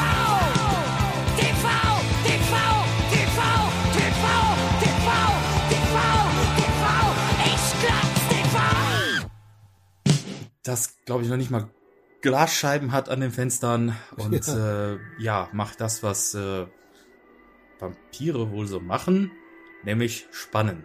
Der spannt. Genau, starren. Also zumindest zur Nachtzeit immer durch das Fenster in das Schlafzimmer von Ellen und Ellen kriegt das auch mit und ist sehr verschreckt dadurch. Ja. Richtig, ja. Was wir jetzt auch nochmal kurz vergessen haben, ist aber, was eigentlich vor der Reise oder während der Reise nicht so wirklich relevant ist, eine große Rolle gespielt hat, ist halt, dass Hutter sich ein Buch mitgenommen hat, nämlich das Buch der Vampire. Mit Y, ja, der Vampir. Der Vampire. Liest da auch mal kurz drin und verhält das auch für Nonsinn. Eigentlich schmeißt er das weg. Ja. Aber komischerweise hat er das am Ende wieder, weil nämlich Ellen in dem Buch auch liest. Richtig, ja. Und die liest dann halt auch darin, dass nur eine Frau reinen Herzens in der Lage ist, diesen Bann, also quasi diese Pest, und halt Graf Orlok zu stoppen, indem sie sich freiwillig ihm hingibt, ihr Blut zu saugen, weil dadurch, dass dann quasi dann dran saugen darf, vergisst er dann den Hahnenschrei. Ja. Ja, den Sonnenaufgang und den Schrei des Hahns. Und ja, darauf läuft es auch hinaus. Ellen opfert sich sozusagen für die komplette City und ja, stirbt und Orlok auch. Und das war's eigentlich im Grunde. Und ja, Hutter ist dann, da war ich dann auch schon wieder irritiert. Warum ist denn Hutter jetzt auf einmal wieder normal und kein Vampir geworden? Na, vielleicht. Hat er nicht komplett ausgesaugt, sondern nur angesaugt? Nee, also bei Bram Stoker ist es, glaube ich, so, dass wenn der Vampir, der einen zum Vampir gemacht hat. Ach so, wenn er stirbt, ne? Wenn der stirbt, wird der andere erlöst. Was auch noch zwischendurch kam, du hattest es am Anfang angedeutet, deswegen will ich es nochmal aufgreifen, ist... Der Knock? Als das Schiff nämlich im Hafen eintrifft, Knock ist der in der Irrenanstalt. Es wirkt ein bisschen so, als wäre der in der Zelle, weil der aus dem... Der ist schon in der Irrenanstalt, denn er hat nämlich angefangen, Fliegen zu fressen. Stimmt, ja. Es war eine Brombeere. Schön, dass Sie da sind. Guten Tag. Nett, sich zu sehen, alter Junge. Wie fühlen wir uns denn heute? Normal. Vollkommen normal. Ausgezeichnet. Ja. Dr. Seward, dürfte ich Sie wohl fragen, warum ich in dieses Sanatorium verbracht wurde? Oh, wir würden gerne ein paar Tests mit Ihnen durchführen, wenn Sie nichts dagegen haben. Nein, keineswegs. Wie Sie sehen, geht es mir jetzt schon wieder ausgezeichnet. Durchaus. Oh, hungrig? Ganz gewaltig. Greifen Sie zu. Ja, so viele gute Sachen. Ja. Gerade neulich sagte ich schon mal... Was war das? Was? Sie haben sich da was vom Tisch geschnappt. Ganz und gar nicht. Doch, ich hab's gesehen. Sie haben sich da was in den Mund gesteckt. Ich glaube, es war ein Insekt.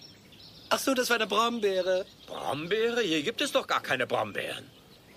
Dann war es bestimmt eine Rosine, die aus dem Rosinentörtchen gefallen ist. Da, sehen Sie, da fehlt wohl eine. Da fehlt eine? Ja, sehen Sie das Loch? So was wirklich. Naja, wenn Sie es sagen. So was, aber... Wie albern von mir. Da hat mir meine Fantasie wohl ein... Eben haben Sie es schon wieder gemacht. Sie haben sich einen Insekt in den Mund gesteckt. Ich glaube, es war eine Spinne. Nein, habe ich nicht. Haben Sie doch. Habe ich nicht. Haben Sie doch. Habe ich nicht. Haben Sie doch. Habe ich nicht. Haben Sie doch. Habe ich nicht. Ich sage Ihnen, ich habe gesehen, wie Sie sich eine Spinne aus der Luft geschnappt und gegessen haben. Eine Spinne? Oh, wie absurd.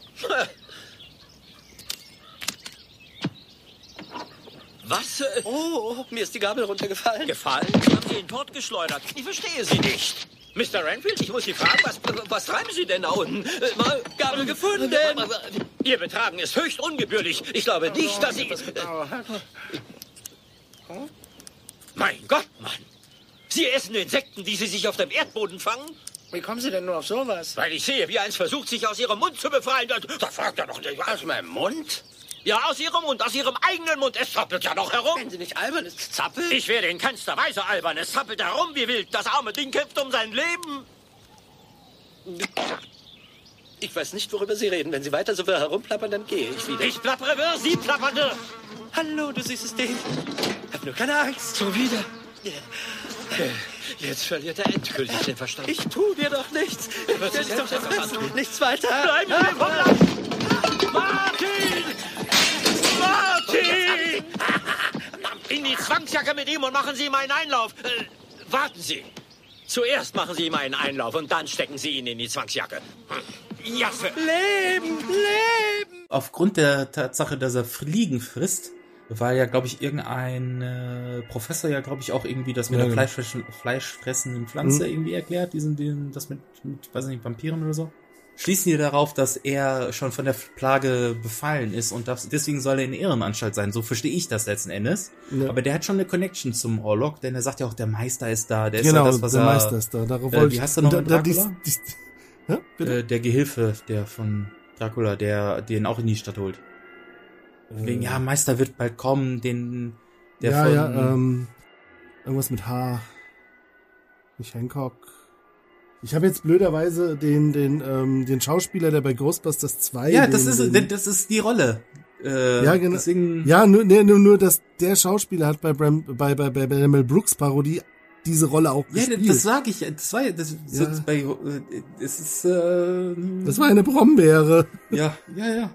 Er hat die Rolle bei dem Leslie Nielsen gespielt, aber das ist ja die ja auch sonst auftaucht. Also der kostet die Reise. Humphreys.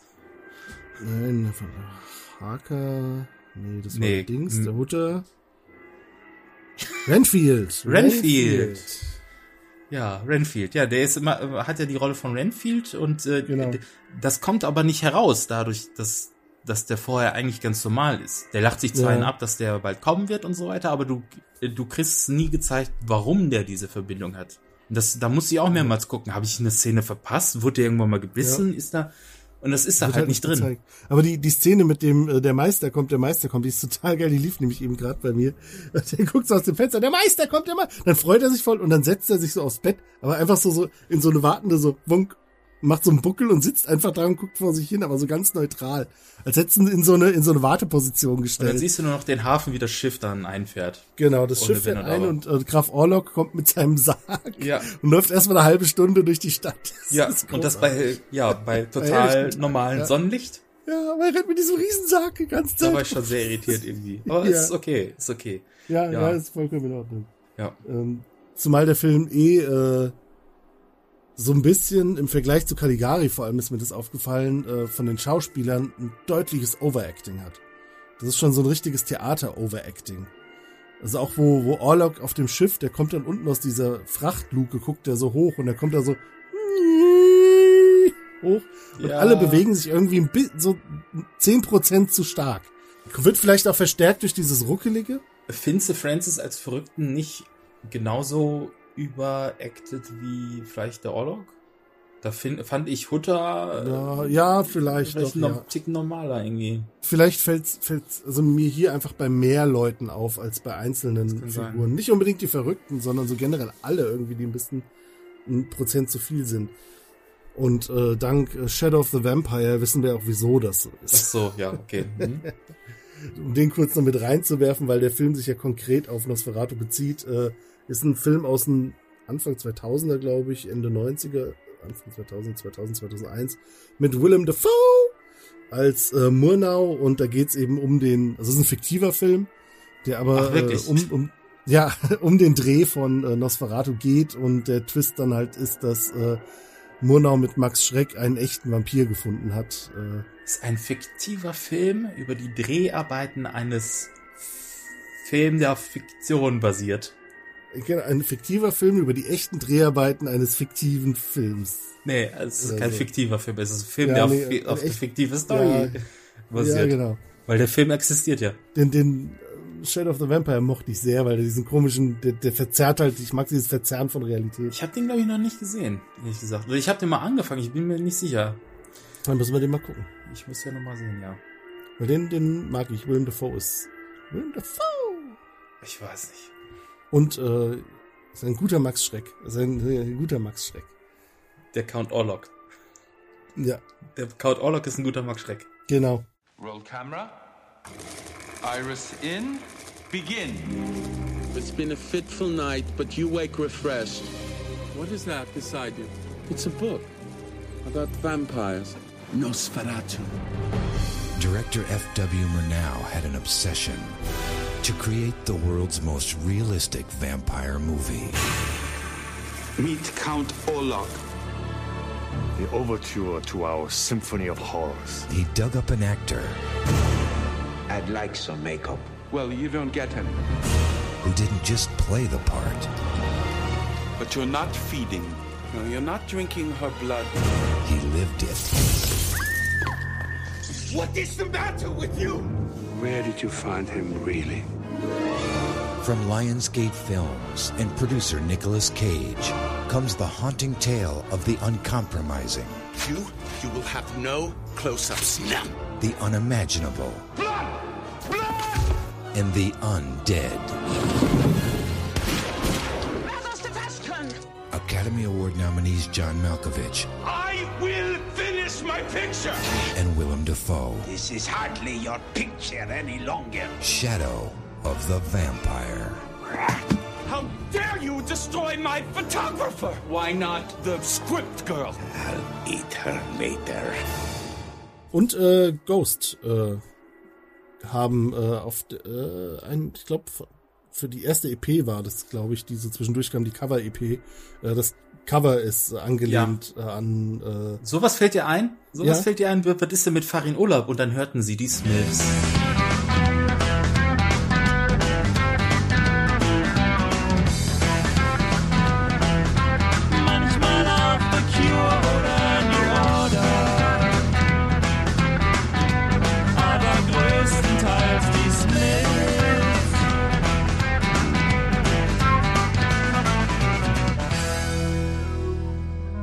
Stimmt, ja.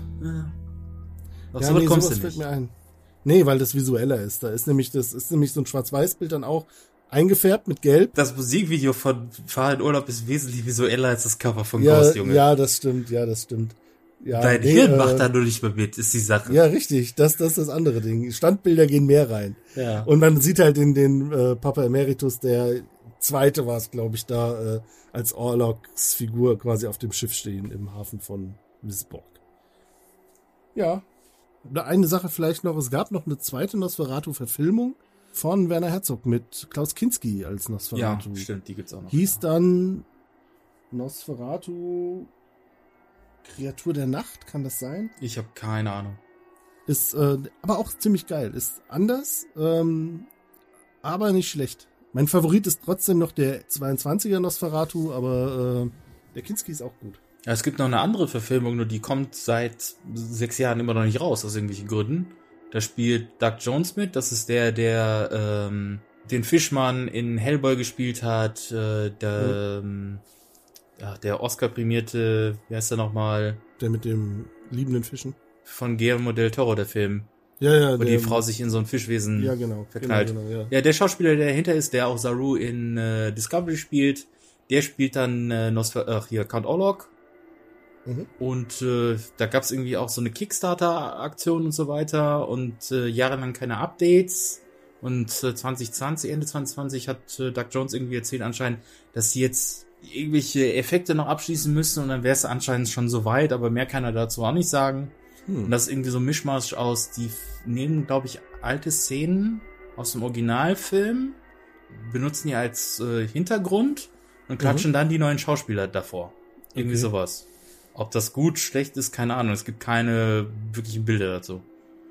Das Make-up kann man sich angucken, was so lala ist, aber ich habe keine Ahnung. Eventuell kommt da doch einer. Na, schauen wir mal. Oder auch nicht. Ob Max Schreck und Kinski getoppt werden, man weiß es nicht. Ja, Kinski kann immer getoppt werden. Ja.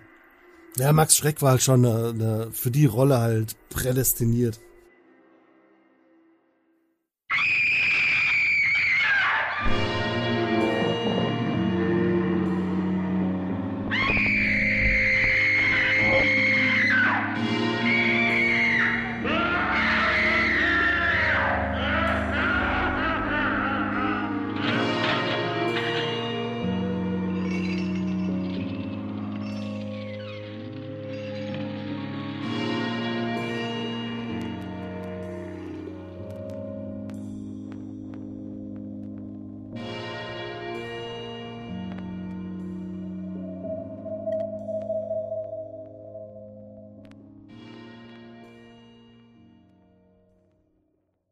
Ach Mist, da kam eine Frage zu Hutter nicht so rüber, wie ich es mir eigentlich gedacht habe. Mir ging es nicht darum, wieso er plötzlich wieder normal ist, sondern viel eher, wieso der Biss bei ihm als auch Knock bis zum Ende des Films gar keine Auswirkungen auf sie hatte. Die müssten doch schon nach einem Tag Probleme mit dem Sonnenlicht bekommen und selber auf die Jagd nach frischem Blut gehen? Oder verstehe ich das Konzept von Vampyren in dem Film komplett falsch? Aber Pustekuchen, Knock fängt an, Fliegen zu fressen und Hutter...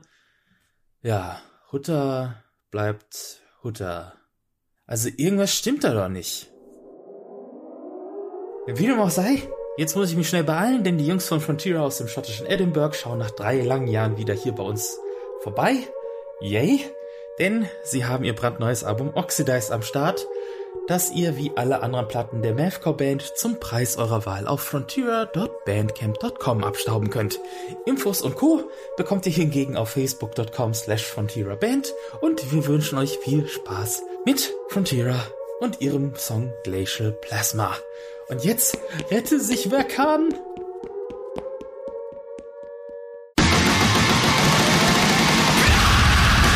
Rain!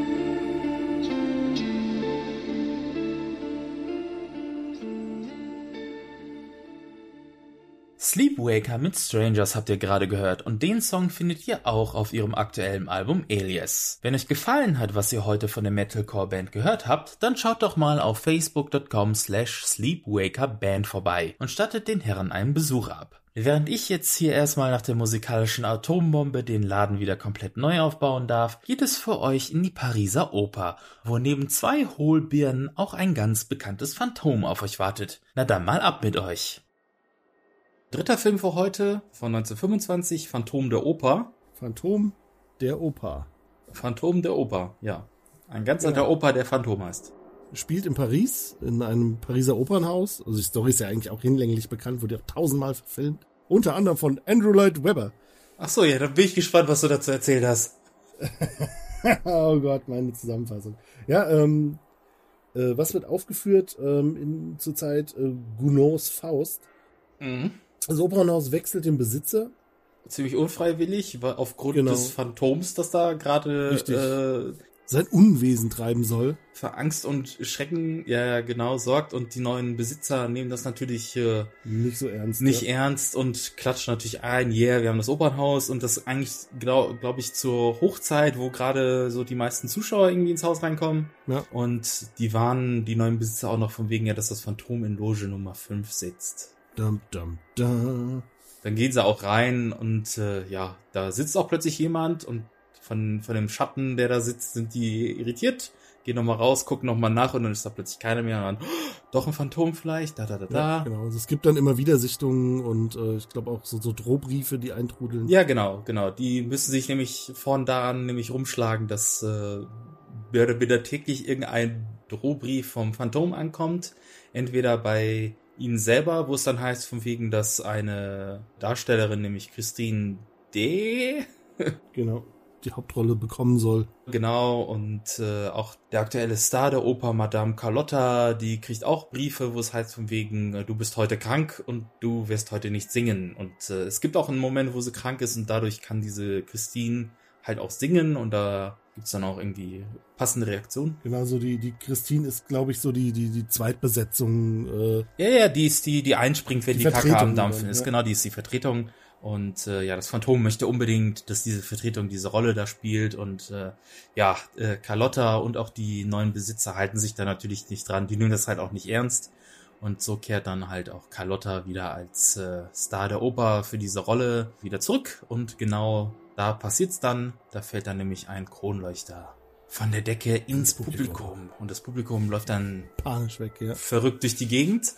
Und man bekommt dann auch mit, dass Christine in ihrer Garderobe halt auch mit dem Phantom interagiert. Das nämlich im Grunde eigentlich durch die Wand, aber je nachdem, wie man es sehen will, durch einen Spiegel mit ihr Kontakt aufnimmt und dann das Phantom verspricht ihr eine große Karriere und die bekommt sie halt nur, wenn sie sich an dem Meister hält und sie soll vor allem ihre Karriere über allem stellen und sich an den Meister halten. Ja, genau. Das streicht so ein bisschen in die Pläne, die ihr Freund Raoul schon für sie geschmiedet hat, denn der hält nämlich, bevor der Aufführung, wo alles schief geht, hält er nämlich ihre Hand an und sagt so von wegen, heiraten und du kündigst und so machen wir das. Und ja, sie natürlich total angetan von dem Phantom, weil der ja ihre Karriere da fördern möchte, sieht das natürlich anders und lehnt das dankend ab. Also das ist das Heiratsangebot. Ja, genau. Genau, unter der Beobachtung von Raoul, der ihr dann so ein bisschen nachstellt nach wie vor, begibt sie sich ja dann aus ihrer Garderobe zum Phantom. Also der Spiegel, der lässt sich öffnen. Geheimtür dann quasi. Aber nicht von ihrer Seite anscheinend, sondern nur von der Seite des Phantoms. Mhm. Und dann geht sie halt durch und das Phantom nimmt sie halt ganze 5 Stockwerke tiefer in sein Versteck. Die Katakomben unter Paris. Erst reiten sie, was ich schon interessant fand, erst reiten sie runter und dann steigen sie in so ein kleines Bötchen und er paddelt sie da halt rüber in das Versteck rein. Und sie ist da noch so ganz, nicht so ganz sicher, also so zwischen yeah, cool und creepy, weil der Typ, das Phantom halt so, ist ein Typ mit einem schwarzen Umhang, einem schwarzen Hut und so einer ganz komischen Maske, wo irgendwie auch so ein kleiner Vorhang so vor den Lippen oder über der Nase hängt. Nicht wie bei den Plakaten von Andrew Lloyd Webber. Nee, nicht so eine Halbmaske, sondern eine komplette Maske, die so bis zur Nase geht und dann gibt's noch so ein, also ich stelle mir das immer vor, das sind so Fäden und Schnüre, die da drunter hängen und die wabbeln immer so, wenn er sich bewegt, die dann halt seinen Mund dann irgendwie verdecken. Quasten. Ja, und sie weiß nicht so ganz, wie sie darauf reagieren soll, geht dann ein paar Schritte weiter und schaut sich das Ganze an und dann findet sie einen Sarg, wo halt das Phantom drin schläft und schließt dann raus, du bist das Phantom, ich muss hier weg und bla bla bla und wird dann ohnmächtig und wacht dann am nächsten Tag in einem für sie hergerichteten Raum auf, wo so ein Mini-Schiffchen irgendwie so ihr Bett ist und solche Sachen. So ziemlich aufgetakelt der ganze Raum. Und da findet sie einen Brief und da steht halt drin, sie hat die Freiheit zu gehen und zu kommen, wann sie will. Aber sie darf nicht hinter die Maske des Phantoms schauen. Und ja, das Phantom spielt zu dem Zeitpunkt an der Orgel in Melodie, die das Phantom anscheinend in den Sinn gekommen ist, in dem Moment, wo es halt Christine zum ersten Mal gehört hat. Und ja, die Chance nutzt dann Christine, um die Maske abzuziehen und dann Reveal. Er ist hässlich. Der sieht ja gar nicht so hübsch aus. Ja. Das ist ja ein total hässlicher alter Opa, der hat ja keine Haare und so. Genau, war die Melodie, die ihr einfällt. Ja, und dann wird die Maske gezogen. Musste sein. Ja, dann haben wir die Maske gezogen, ja. Und dann ist er natürlich, er ist das Phantom, ist entstellt. Ihm fehlt so ein Teil der Nase, was man nicht wirklich so sieht, denn er hat im Grunde seine Nase einfach nur angemalt, die Nasenlöcher hat er größer gemalt. Das soll ein bisschen aussehen wie so eine Skelettnase quasi. Das ist eher wie so ein Schädel, von der Schattierung und so weiter, aber es ist keine echte Maske. Das ist alles nur Make-up, was er da trägt, ne? Ja. Wo alle so schon gesagt haben, das kannst du nicht machen, ey, das ist voll, lass das sein, das ist voll krass. Und dann so, das ist doch nur Farbe, Leute. Ja. Das Phantom ist natürlich enttäuscht und sagt dann von wegen, alles klar, du hast mich gesehen, du weißt, wie ich aussehe, du kennst mein Geheimnis, du bleibst jetzt für immer hier. Der hat sich auch, glaube ich, vorher, als er dann gesagt hat, dass er es liebt, hat er sich als Erik vorgestellt, ohne Nachnamen und so weiter. Es gibt eine Person, die ihn kennt. Das Phantom sagt ihr von wegen, du darfst hier nicht mehr flüchten, ich halte dich für immer hier gefangen. Und dann kommt Christine auf den rettenden Gedanken zu sagen, ja, aber dann kann ich ja nicht mehr singen und du kannst mich nicht mehr hören. Wie wär's, wenn du, ich sag nichts von deinem Geheimnis, aber du lässt mich weiterhin singen und lässt mich hier frei. Und so doof wie das Phantom ist, oder Erik ist, lässt er sie natürlich gehen.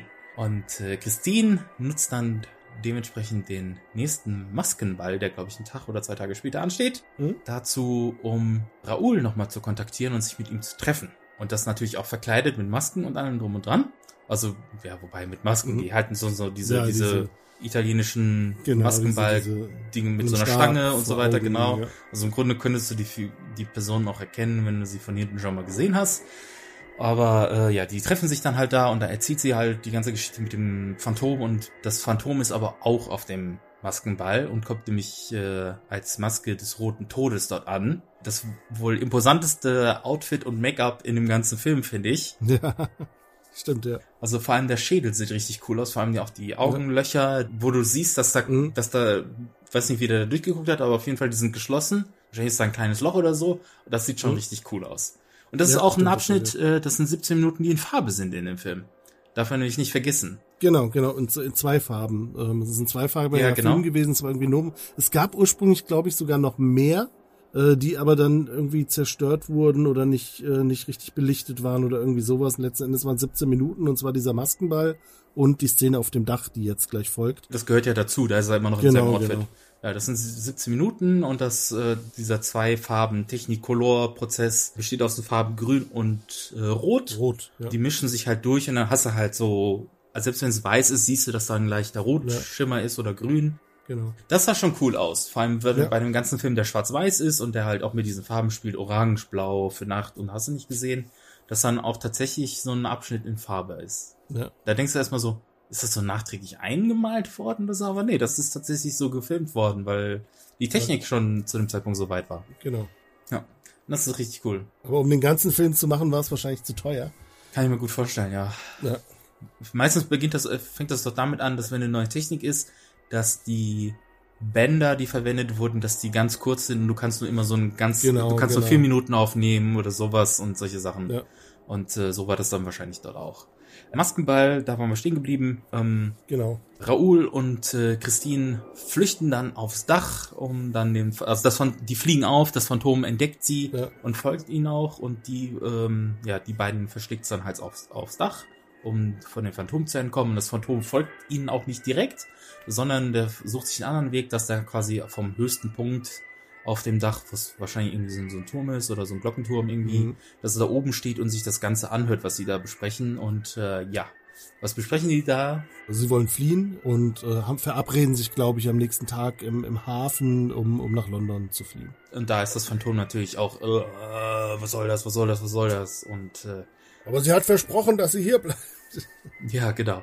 Am darauffolgenden Abend ermordet dann auch das Phantom ein Mitarbeiter der Oper, denn schon am Anfang bekommt man nämlich mit, wo es dann so die Gerüchte gibt von wegen, da läuft ein Phantom rum und bla bla und er hat eine Maske und er hat einen Umhang und bla. Gibt's da einen Mitarbeiter, der schon rumsitzt und der sagt so, ja, ich habe ihn schon gesehen, ich kenne ihn und bla. Und der kennt ihn, glaube ich, auch als Erik, wenn ich das richtig in Erinnerung hatte. Auf jeden Fall hatte das Phantom schon mehrmals gesehen und das Phantom hat ihn ignoriert. Genau, ist so der am meisten über das Phantom weiß, irgendwie so ein alter Mitarbeiter auch. Ja, der ist, glaube ich, auch der für die Kulissen und so weiter so ein Bühnenbildner zuständig ist. Und die Kulissen sind halt in diesen 5 Kellern gestapelt und werden da immer rausgeholt oder wieder zurückgebracht. Und daher kennt er den wahrscheinlich. Und das Phantom ermordet ihn, damit er nichts mehr zu seiner Person sagen kann. Und entführt natürlich Christine nochmal. Und da Christine dann verschwunden ist, ist natürlich Raoul auch nicht mehr weit weg, um ihr zu folgen. Und der hat auch eine Begleitung, nämlich Ledoux. Das ist ein, ich glaube im Deutschen nennen sie ihn den Perser, der für die Polizei arbeitet, der diesen Erik nämlich kennt, dass der aus einer Strafkolonie geflohen ist und wahrscheinlich jetzt als dieses Phantom in dieser Oper da rumspukt.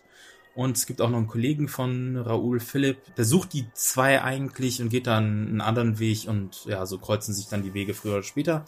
Und der Bruder des ermordeten Opernmitarbeiters mit den Kulissen, den Kenntnissen, der ruft einen Mob zusammen, um halt das Phantom zu killen und so läuft es darauf hinaus, dass Raoul und Ledoux den Phantom mehr oder minder erstmal in die Falle gehen, denn der hat ja so gewisse Räume, wo er denn die Hitze aufdrehen kann oder das Wasser hochsteigen lassen kann und solche Sachen und die sind kurz davor irgendwie zu sterben und es geht dann wieder darum, ob Christine, er versucht die halt in so eine Situation zu führen, dass Christine sich für immer aufgibt für ihn und die beiden dann halt weiterleben können.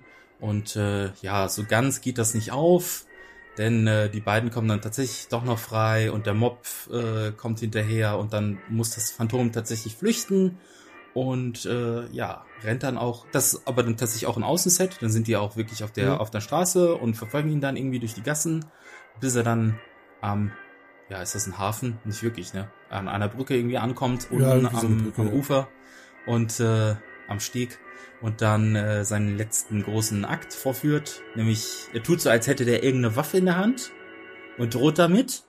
Und dann öffnet er die Hand und da ist nichts drin. Und übergibt sich dann quasi dem Mob und die schlagen ihn zusammen und werfen ihn dann auch ins Wasser. Mit einem Lachen öffnet er die Hand. Auch eine ganz, ganz ikonische Szene. Ja, der lacht sich da halt einen ab und du siehst auch, dass der ganze Mob so auf den draufläuft und ein paar mit der Fackel, die sind ein bisschen zu schnell, ja, die fallen auch noch ins Wasser. Ja, ja. Das war gut. Alle drauf. Das war gut, alle drauf. Ja. Klar, man kennt es als Musical und sagt man, oh, ist das kitschig, aber ich fand den Film aufgrund der Leistung von Lon Chaney, der Mann der 1000 Gesichter, der Vater von Lon Chaney Jr., offensichtlich, wow, der das Phantom und Eric gespielt hat und auch für das Make-up und für die Maske zuständig war. Ich habe gehört, der hat sich sogar diese Eierhaut, die dünne Haut, die du beim Ei abziehen kannst, die hat er sich auf die Augen gelegt, damit die ein bisschen bleicher wirken. Okay. Also quasi wie Kontaktlinsen. Schlabberlabberlabber. Ja, ja, der war schon extrem gut. Also ich glaube, das ist auch so eine Rolle, die eine so der ikonischen Lon Chaney-Rollen ist, für die er wirklich dann berühmt wurde auch. Ja. Es gibt ja noch im Weiteren das London After Midnight. Den wollten wir ja gucken, aber der Film wurde ja zerstört leider. Und es gibt eine Fassung, eine restaurierte Fassung, die knapp 2 Stunden geht oder so. Und das sind nur Einzelbilder. Ja. Die hätten wir auch gucken wollen, aber dann dachte ich mir, aber tatsächlich nur so einen Screensaver für 2 Stunden gucken? Weiß ich nicht. Aber den hätte ich gerne gucken wollen. Das ist auch ein ikonisches Bild, wo er dann irgendwie so als Jekyll und Mr. Hyde meets Jack the Ripper irgendwie da rumläuft und irgendwie, aber ging leider nicht. Ja, Lon Chaney, der Vater. Lon Chaney, Phantom der Oper wurde ja noch x-tausendmal mehr oder weniger schlecht oder gut, ich sag mal, und wurde ja dann auch noch Musical, ich glaube, das Musical kam ja erst Jahre später da mit Andrew Lloyd Webber, falls das nicht schon vorher der Fall war. 80er, 90er oder so. Und es gab nochmal eine Verfilmung von Dario Argento, die nicht schlecht war. Oh, kenn ich. In den 90ern auch. Ich kenne nur die mit, die neueste, letzte irgendwie, mit der... ist das Jared Butler, der das Phantom spielt? Ach, stimmt, da war ja nochmal was, ja. Ja, und dann die große Schwester aus Shameless. Die spielt nämlich die Christine da in dem Film. Ja, was halt bei der Verfilmung, die wir jetzt vor uns hatten, sehr beeindruckend war, nicht nur diese Farbszene, sondern generell die Kulissen und die Menschenmengen, die gefilmt waren. Ja. Also gerade in der Oper, so wenn die Leute in die Oper reinkommen. Oder die Panik, als der Kronleuchter runterfällt, das sah schon imposant aus, weil das Opernhaus auch schon so riesig ist. Riesig, ja. Und die Menschenmassen, die das Phantom am Ende verfolgen, die dann auch durch die Katakomben da laufen, die 5 Etagen da, die sie da haben. Ja. Und durch die Straßen, das war schon so, da haben sie aber wirklich jeden vom Parkplatz gekratzt, ey. Ja, genau. Der gerade Zeit hatte. Halb Paris unterwegs. Ja, ja. Müssen wir mal gucken, welche Filme gleichzeitig gedreht wurden. So Spartakus oder so. Oder irgendwie so ein Bibelfilm und dann so. Ah, kommen mal alle mit. Genau. Ihr habt eh die hässlichsten Klamotten und das passt. Das passt schon. Nee, aber hier gerade, wenn man die Zeit dann betrachtet, ich meine, wir hatten 3 Jahre vorher Nosferatu, wo alles so noch so kammerspielartig, so theatermäßig ein bisschen gewirkt hat. Und hier hast du halt diese opposenten Menschenmengen. Das war schon not bad. Aber du darfst nicht verdenken. Du darfst aber nicht vergessen, dass Caligari als auch Nosferatu deutsche Filme sind. Richtig, stimmt. Ne? Ja, na klar, und bei Phantom der Oper, hatte ich aber gerade schon erwähnt, ist ja schon als Produzent Karl Lemle dahinter und der ist ja Co-Gründer und war bis 1934 Besitzer von Universal. Ja, der ist doch auch Deutscher. Die werden auch richtig Kohle da reingepusht haben, um das durchzudrehen. Ne? Also das ist nicht ohne, glaube ich. Ja, gerade das war ja so die Zeit, wo das bei Universal richtig losging mit den wie heißen sie noch gleich, die Monster halt. Ja, die kamen, dauerten noch. Mummy war ja der erste. Ja, aber das war ja so mit einer der Startschüsse dafür, für diese Phase, die bei Universal dann später losging. Bin ich mir gar nicht sicher. Also die Universal Monster, die fangen ja eigentlich im Grunde in den 30ern an. Ich glaube, Mummy war der erste, wenn ich mich nicht irre, oder Dracula 1930, 31, 32, die Zeit. Frankenstein, Dracula, Mumie. Das Phantom wird trotzdem irgendwie immer noch so in diese Reihe immer mal mit reingezählt. Der gehört zwar dazu, Klar, aber der gehört nicht zum initialen... Genau, er ist kein Universal-Monster in dem Sinne, aber er wird irgendwie in dieser Reihe immer mit reingezählt irgendwie. Also im Grunde ist er der erste dieser Monster-Reihe irgendwie, aber der richtige Startschuss fällt erst in den 1930ern. Wo sie dann tatsächlich dann sagen, ah, cool, Leute steigen drauf ein, die interessieren sich dafür, die finden die Viecher geil. Jetzt machen wir einen Frankenstein, Dracula, Invisible Man, Wolfman, Creature of the Black Lagoon und wie sie alle hießen, die dann so dann peu à peu dann folgten. Ja. Aber ja, ist trotzdem... Ich hätte mir den kitschiger vorgestellt. Ja. Ursprünglich. Ja, vor allem, man hat immer so ein bisschen dieses Musical im Kopf. Ding im Kopf und ja, so kitschig ist der gar nicht. Ist eigentlich knallhart. Ja. Aber ich fand gut, dass so in der Fassung, die wir geguckt haben, der Soundtrack auch dieses was dann halt wieder bei Andrew Lloyd Webber dann drin ist. Genau.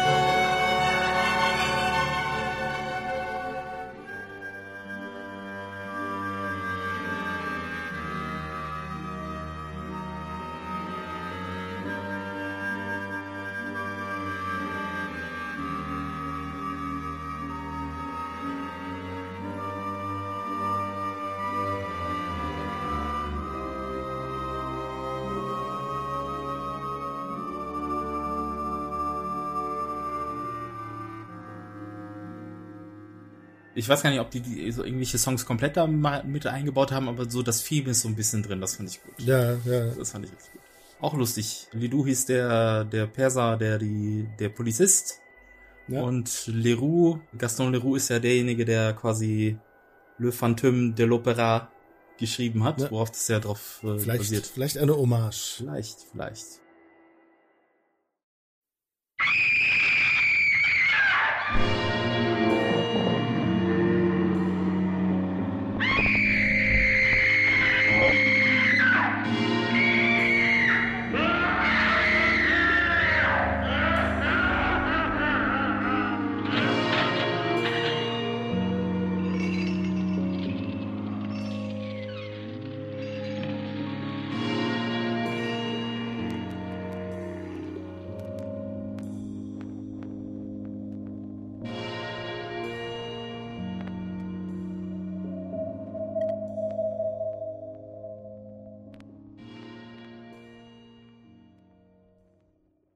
Und da wäre ich auch schon wieder mit dem letzten Musikblock für diese Folge. Wie anfangs versprochen, werden Thought Crimes nun wieder richtig in die Seiten hauen. Und das mit dem Song Punk Rock Guild von ihrer Debüt-EP Tap Night, die bei den Kollegen von Pure Noise Records, sprich PureNoise.net, erschienen ist. Im Netz ist die Band auf thoughtcrimesband.com bzw. facebook.com/thoughtcrimesband beheimatet. Und wir wünschen euch viel Spaß beim Abgehen, denn hier sind Thought Crimes mit Punk Rock Guild.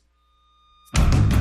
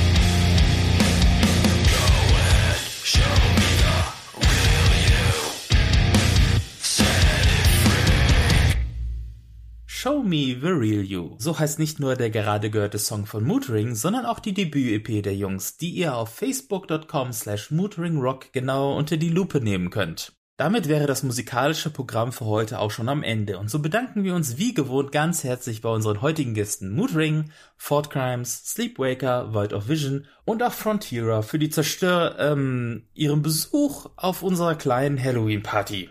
Thank you very, very much, guys. We really appreciate it. Until next time. Ein großes Danke geht auch nochmal raus an Eros und sein Team für die Hilfe bei dieser Folge in Hinsicht der Unified Bands. Bin schon echt gespannt, was da in Zukunft noch alles so gehen wird, aber das hört ihr vielleicht schon nächsten Monat in Folge 186, wo Dennis B. nach 10 Jahren mit 106 Folgen auf dem Buckel endlich mal mit Paul gleichziehen wird, der gerade mal nur 8 Jahre dafür gebraucht hat. Ja, das waren noch Zeiten, wo es 2 Folgen im Monat gab und Teammitglieder Filme zusammenfassen konnten. Genug Gelaber über längst vergangene Zeiten, denen niemand mehr hinterherheult, und hin zu einer Geschichte über einen Jungen und sein Schicksal in England in The Man Who Laughs. 4. und letzter Film für heute von unseren Stummen, bevor wir irgendwann mal zu den Talkies kommen. Genau. Ist The Man Who Laughs. Ein Film über uns, über lachende Männer. Der Mann, der lacht, von 1928, ja. Regie Paolini, auch ein Deutscher. Produziert wieder Karl Lemle. Richtig, richtig, richtig. Victor Hugo hat's geschrieben, nämlich L'Homme qui rit heißt das Original. Mhm. $1 Million steckt in dem Film drin. Mhm. Menge Geld für die Zeit. Ziemlich hohes Budget, wo wir gerade eben schon von gesprochen haben. Okay, das waren 2 Deutsche, das war ein Universal-Film und jetzt stecken die schon in den Film $1 Million rein. Und Lon Chaney sollte ja auch wieder mitspielen, aber der war mit Phantom der Oper beschäftigt und deswegen hat er dann quasi die Rolle nicht mehr bekommen und das Ganze hat sich verschoben. Und dann, weil Paolini den Film gemacht hat, hat er sich gedacht, wen kenne ich denn noch so, der irgendwie was spielen konnte, und dann fiel ihm Conrad Veidt an. Ja. Und der darf dann Gwynplaine spielen, beziehungsweise Clan Charlie, nenne ich ihn mal. Oder Clan Charlie, klingt ein bisschen komisch. Clan Charlie. Ja. Genau, wir sind im Jahr 1690. Und wir sehen aber auch noch ein bekanntes Gesicht wieder aus dem letzten Film. Denn Dia wird gespielt von Mary Philbin und die hat Christine gerade gespielt im Film zuvor. Stimmt, ja. Ja, Universal halt. Da hat man seinen Pool an Schauspielern, auf die man zurückgreift. Und entweder das oder es gab keine besseren. Das kann auch sein, ja. Hm. Ja, ich sag mal, damals gab es auch noch nicht so viele Schauspieler, zumindest im Film, im Theater dann schon eher. Und genau, also wir sind im Jahr 1690 in England.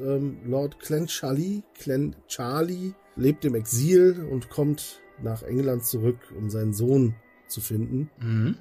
Der lebt im Exil aufgrund der Tatsache, dass der anscheinend den König verhöhnt hat oder nicht. Ja, im Text hieß es, er wollte die Hand des Königs, also King James II., nicht küssen. Ja. Und ich mir denke, der wird den bestimmt nicht küssen. Dafür geht man mal ins Exil. Ja, also der wollte irgendwie, weiß ich nicht, wollte anscheinend nicht klein beigeben, ist er irgendwie Lord und hat dann anscheinend auch irgendwie gehört auch zu den House of Lords. Und dieses Handküssen ist ja immer so dieser Kniefall, das Anerkennen des Königs als... ich glaube, der wollte einfach bei was auch immer der irgendwie geplant hatte fürs... Was tust du da? Fürs Land wollte der wahrscheinlich nicht mitmachen und eine Fliege fangen. Er wollte wahrscheinlich nicht mitmachen und deswegen hat er gesagt, hier, fuck you. Weil ich nur ein bisschen komisch finde, dass er seinen Sohn zurückgelassen hat. Richtig, ja, der wohl auch noch sehr klein war, ne? Ja, nämlich deswegen ist er zurück wieder nach England, oder aus dem Exil zurück, denn er möchte nämlich seinen Sohn wiedersehen. Und dann...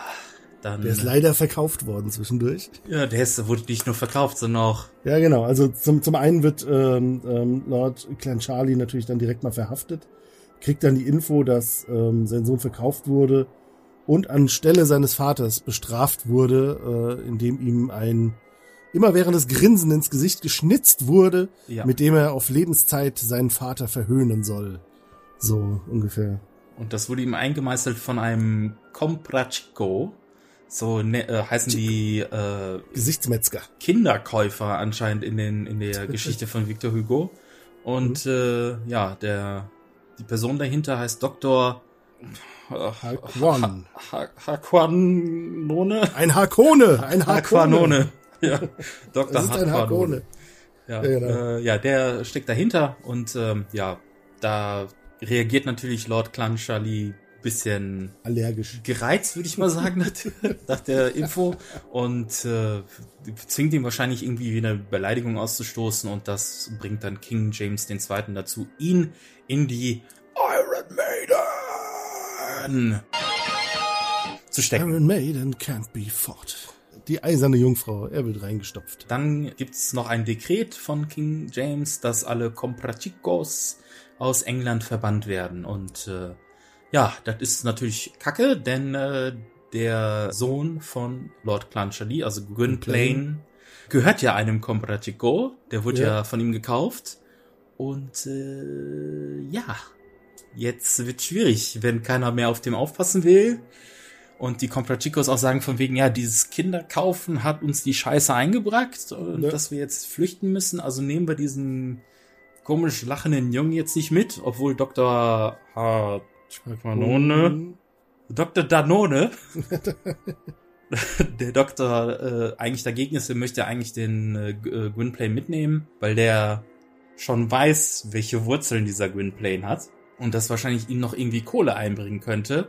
Aber nein, die Comprachicos auf dem Schiff sagen, nein, wir lassen ihn zurück und dann ist es auch schon zu spät. Während eisiger Kälte fährt das Schiff davon und der kleine Junge mit viel zu langen Klamotten und einem viel zu langen Schal steht mitten im Schneesturm und begibt sich dann auf die Reise, wo auch immer.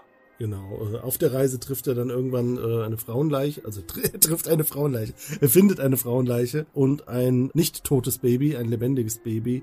Was von der Leiche gehalten wird noch. Er nimmt das Baby dann eben mit und behütet es so gut er kann, geht weiter durch den Schneesturm und stößt dann irgendwann auf, ich muss spicken, ich kann mir den Namen nicht merken, Ursus. Stößt dann auf einen Wohnwagen und das ist der... Genau.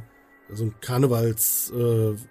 Jahrmarkt, Mensch, Schausteller heißen. In der deutschen Übersetzung steht was, ist ja glaube ich was anderes, aber who cares. Auf jeden Fall, der nimmt die beiden auf, aber der weiß noch gar nicht, dass Gwynplaine das kleine Baby unter seiner Jacke hat. Ja.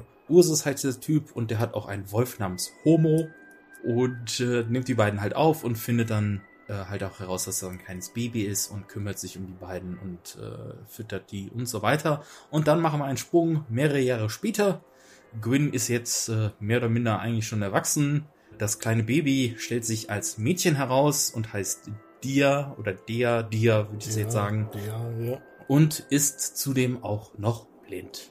Und die beiden sind ineinander verknallt, aber da gibt es so das kleine Problem, dass Dia Gwyn halt nicht sehen kann. Und Gwyn dir auch nicht erlaubt, sein Gesicht zu ertasten. Daher weiß sie gar nicht, dass er ein Grinsebär ist. Ja, dass er dauerhaft grinst. Also er hat halt, muss man sich halt so vorstellen wie der Joker. So sieht er aus, weil er ist auch die Vorlage. Ja, vor allem so diese stark verzerrte Comic-Joker-Version noch, die so ein bisschen kantigere Gesichtszüge dann auch hat. Dieses klassische zurückgegelte Haare, weißes Gesicht, roter Mund. Und langes Kinn, total große, fast schon überzeichnete Grinsen. So müsst ihr euch den Gwynplaine vorstellen. Der hatte eine Prothese drin. Also der Conrad Veidt hatte eine Prothese drin. Und an dieser Prothese waren Haken. Und diese Haken haben dann den Mundwinkel noch weiter auseinandergezogen. Also der konnte weder sprechen und den Mund bewegen damit. Deswegen gibt's, glaube ich, eine Szene, wo er tatsächlich irgendwas sagen muss. Da hat er die Zähne gar nicht drin. Mhm. Aber so müsst ihr euch das halt vorstellen. Und das ist halt der Grund, dass Gwynplaine jetzt sagt von wegen, das wird nie was werden. Ursus ist ja auch dahinter. Der sagt ja auch so von wegen, hier, komm, schreib sie ab, vergiss sie. Das wird nicht klappen. Ja, die reisen halt mit diesem Karnevals-Jahrmarkts-Theaterding durchs Land. Genau, sind jetzt Teil des Programms quasi geworden, also er wird dann vorgeführt, eben wie das so war. Er ist der Mittelpunkt dieses Programms, nämlich die Aufführung heißt Der lachende Mann, haha, Surprise, wer kann das bloß sein? Und das ist halt Gwynplaine und Gwynplaine ist dementsprechend, hat auch eine gewisse Berühmtheit erlangt, was jetzt in dem Film vielleicht ein bisschen übertrieben dargestellt ist, weil der steht eigentlich nur da und macht den Mund nicht zu. Und das reicht schon aus, dass die Leute sich eigentlich in 0, nichts in die Hose machen vom Lachen. Weil das so lustig aussieht und das ist ein bisschen Das war so der Punkt, wo ich dachte so, okay, das ist ein bisschen fies. Das wirkt ja eher so, als würden die sich über den lustig machen, dass er so hässlich ist. Ja. Was es im Grunde ja eigentlich auch ist. Aber das soll ja eher sein, dass sie sich drüber freuen, dass er da ist, weil die feiern den ja auch. Das ansteckende Lachen quasi. So wirklich, weiß ich nicht, kommt das nicht rüber, als würden die ihn feiern. Ja. Auch Dr. H. Conan, Hart Danone, ist wieder in England angekommen und was mittlerweile nicht mehr von King James II. Regiert wird, sondern von Königin Anne. Und der ist auch auf diesem Jahrmarkt, auf der Southwark Fair. Und dort erkennt er den im lachenden Mann, den Gwynplaine wieder, den er ja als kleines Kind verzehrt hat und damals nicht mitnehmen konnte. Und denkt sich jetzt, okay, ich hatte damals die Chance nicht, aber jetzt habe ich die Chance. Also schreibe ich einen Brief zur Herzogin Josiana, die nämlich aktuell das Amt von Lord Clancharlie innehat. Ja. Und sie darüber in Kenntnis, dass es halt noch einen Nachfahren von Lord Clancharlie gibt und der wahrscheinlich früher oder später sein Erbe antreten möchte und das zurückfordern will.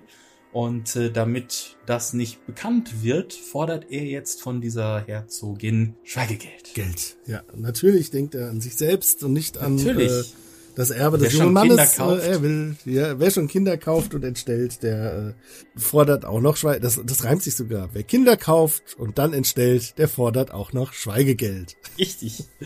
Ja. Die Sache ist aber, dass der Brief abgefangen wird, nämlich von Barkilphedro. Der war ursprünglich... Den Namen in diesem Film. Barkilphedro, ja. Der ursprünglich noch als Hofnarr an Seiten von König James II. Gedient hat. Und jetzt irgendwie ist auf jeden Fall irgendein hoher Rang und so weiter, läuft in ähnlichen Klamotten immer noch rum. Und der fängt den Brief ab, liest ihn und gibt ihn halt dieser Königin Anne und setzt sie halt drüber in Kenntnis, dass es halt noch... für den Posten, wo diese Herzogin Josiana gerade drauf sitzt, dass es da einen gibt, der das eventuell einfordern könnte. Oder man eventuell was anderes in die Wege leitet, damit das abgesichert ist für immer und dass da keiner mehr querkommen kann. So wirklich freuen tut sich die Königin Anne nicht, denn die Josiana ist so eine, ja, die ist für Eskapaden bekannt. Die nimmt vieles nicht ernst und die ist auch so eine, die geht auf den Jahrmarkt und lässt sich halt von sich fremden Betrunkenen angrapschen, was man sehr explizit in dem Film auch zu sehen bekommt, weil da ständig Typen ihr an die Brust grapschen. Und eine dieser Eskapaden führt sie halt auch zu diesem Jahrmarkt, also zur Southwark Fair. Und dort sieht sie dann auch die Aufführung vom lachenden Mann und sieht dann auch Gwynplaine, den sie sowohl anziehend als auch extrem abstoßend findet, was ich lustig fand in dem Moment. Und der nächste Schritt ist dann halt, dass sie den anscheinend nicht vergisst und dann zu einem Rendezvous einlädt. Ja. Und da ist Gwynplaine auch so ein bisschen hin und her gerissen, denn er weiß nicht so ganz von wegen, ja, ich hab doch die, ich lieb die doch, aber warum soll ich da hingehen? Und Ursus sagt ihm die ganze Zeit von wegen, das wird doch eh nicht klappen, sie weiß doch gar nicht, wie du aussiehst, sie wird das auch nie wissen. Und sollte sie das irgendwie mal rausfinden, du weißt, ob die dich noch liebt? Ja, wie die da reagiert, ja. Gib doch lieber der Dame die Chance, die dich gesehen hat und dich dadurch schon interessant findet. Und so geht er dann quasi dann zur Herzogin. Die Wahl wird ihm dann aber so ein bisschen abgenommen, weil dieses Rendezvous ja jäh unterbrochen wird durch ein Dekret der Königin, die Josina über das Erbe, das Gwyn innehält, informiert. Ihr heiratet jetzt, damit er dann quasi in sein Amt kommen kann. Was ein bisschen komisch ist, weil er das ja rechtmäßig erben würde, aber das... Er wüsste das ja nicht. Das ist ja die Sache. Ja. Er wüsste das ja nicht. Und dadurch, dass das Geheimnis weiter unter Verschluss ist und keiner mehr sagen kann, von wegen, ey, da war doch was, was wir vergessen haben zu sagen, dieser Dr. Harkonnen wird ja direkt von diesem Barkilphedro gefangen genommen und gefoltert. Ja. Ja. Und ich glaube, der stirbt auch, wenn ich mich richtig erinnere. Ja, ich meine schon. Er taucht zumindest nicht mehr auf. Und deswegen, da ist ja das Erbe direkt komplett sicher, safe. Die muss sie nur heiraten. Und fertig. Dann hat sie auch direkt den Anspruch dadurch, weil der ja mehr zur Familie gehört und dann als dummer Ehemann, der keinen Plan hat, quasi dann auch nicht mehr wegrennt. Aber das Rendezvous, da wird dann halt unterbrochen. Dia ist ja mittlerweile schon auf dem Trichter und merkt schon von wegen, okay, Gwynplaine hat auf einmal nach dieser Vorstellung auch deren Lager oder Wohnwagen verlassen. Was ist da los? Und holt sich da irgendwie die Augen aus. Und ja, Gwynplaine flüchtet natürlich, als dann Herzogin Josanna anfängt zu lachen aufgrund des Briefes und denkt sich, okay, wieder so Idioten, die mich nicht ernst nehmen, sondern mich einfach nur auslachen. Und geht dann zurück zum Wohnwagen. Ja, die beiden werden dann so ein Pärchen quasi. Also der und Gwyn. Es passiert dann quasi der wichtige Moment, der den beiden in all den Jahren gefehlt hat. Gwynplaine lässt quasi Dia sein Gesicht ertasten. Sie schreckt zwar kurz zurück, aber sagt dann von wegen, dass ja ihre Blindheit wohl ein Geschenk Gottes ist. Denn dadurch kann sie den einzig wahren Gwynplaine sehen, ohne dass sie den hätte jemals ertasten müssen. Und ja, dann sind es ein Pärchen, alles ist schön und kurz darauf... Super hart eigentlich. So, ja, Gott sei Dank bin ich blind, da muss ich dich nicht sehen. Ja, genau. Es ist zwar anders gemeint, aber es kommt halt so komisch rüber. Es ist ja eigentlich so gemeint, dass ihre Blindheit quasi und dass sie ausgerechnet sie quasi zusammengefunden haben im Schicksal und hier und da. Aber es wirkt halt so, oh Gott sei Dank bin ich blind. Sie hätte auch sagen können, ich kriege ja eh nichts Besseres. Genau. Ja. Kurz darauf tauchen Wachen auf und nehmen Gwynplaine gefangen. Unter falschem Vorwand. Denn sie sagen halt von wegen, er wird gefangen genommen wegen X und Y. Im Grunde wird er gar nicht gefangen genommen, sondern er wird einfach nur ins Schloss geholt, um quasi für seine neue Rolle vorbereitet zu werden. Denn er soll tatsächlich die Rolle von Lord Clan Charlie, also er soll der Herzog werden dementsprechend. Genau. Und darauf soll er vorbereitet werden und einen Vorwand zu haben, dass sie ihn da wegholen, ohne dass dann irgendjemand vermisst wird oder man schon denkt von wegen, man muss den irgendwie retten oder so, machen sie es halt auf diese Weise. Ursus folgt auch noch dem gefangen genommenen Gwynplaine bis zum Gefängnis und harrt da auch Tage noch aus. Und dann kommen die Wachen nochmal und bringen den Leichnam von Dr. Harkonnen da raus und sagen irgendeinen Satz, der darauf schließen lässt, dass es eigentlich Gwynplaine ist, der da als Leiche abgetragen wird. Ich glaube, jetzt ist der Kaspar irgendwie tot oder irgendwie sowas, sagen die. Und dadurch schließt Ursus raus, dass Gwynplaine tot ist, was aber nicht stimmt. Und da kommt es dann zu dieser ganz abgefuckten Szene, wo Ursus doch zum Miamak wieder zurückkehrt und eigentlich heult und jeder weiß, dass Gwynplaine tot ist, aber die müssen der Dia, die ja nichts davon weiß und die immer noch auf ihn wartet, vorspielen, dass der lebt. Mhm. Und führen nochmal so eine Show vom lachenden Mann auf, wo nur so 3-4 Leute klatschen und so tun, als wären sie das Publikum. Ja. Und ja, dann kommt kurz Zeit später dieser Bakil Fedro rein, auch mit Wachen und sagt dann von wegen, Ursus, verpiss dich. Es wird entschieden, dass du das Land verlassen musst. Du hast ja eh nichts mehr zu holen. Der Gwynplaine ist tot. Ja. Verzieh dich mal. Tschüss. Danke für den Service und das war's. Und dann weiß auch Dia, dass er tot ist und ist natürlich am Boden zerstört. Dann machen die sich schon bereit, mit dem Schiff England zu verlassen und Gwynplaine wird dann im House of Lords vorgestellt als zukünftiger Ehemann von Herzogin Josanna. Mhm. Und auch da kommt es wieder zu so einem Moment, wo Gwynplaine merkt, die lachen doch nur über mich und die nehmen mich eh nicht ernst. Ja, genau. Also will er diese Rolle schon nicht annehmen, lässt alles fallen, flüchtet mit sehr toller Musik im Hintergrund.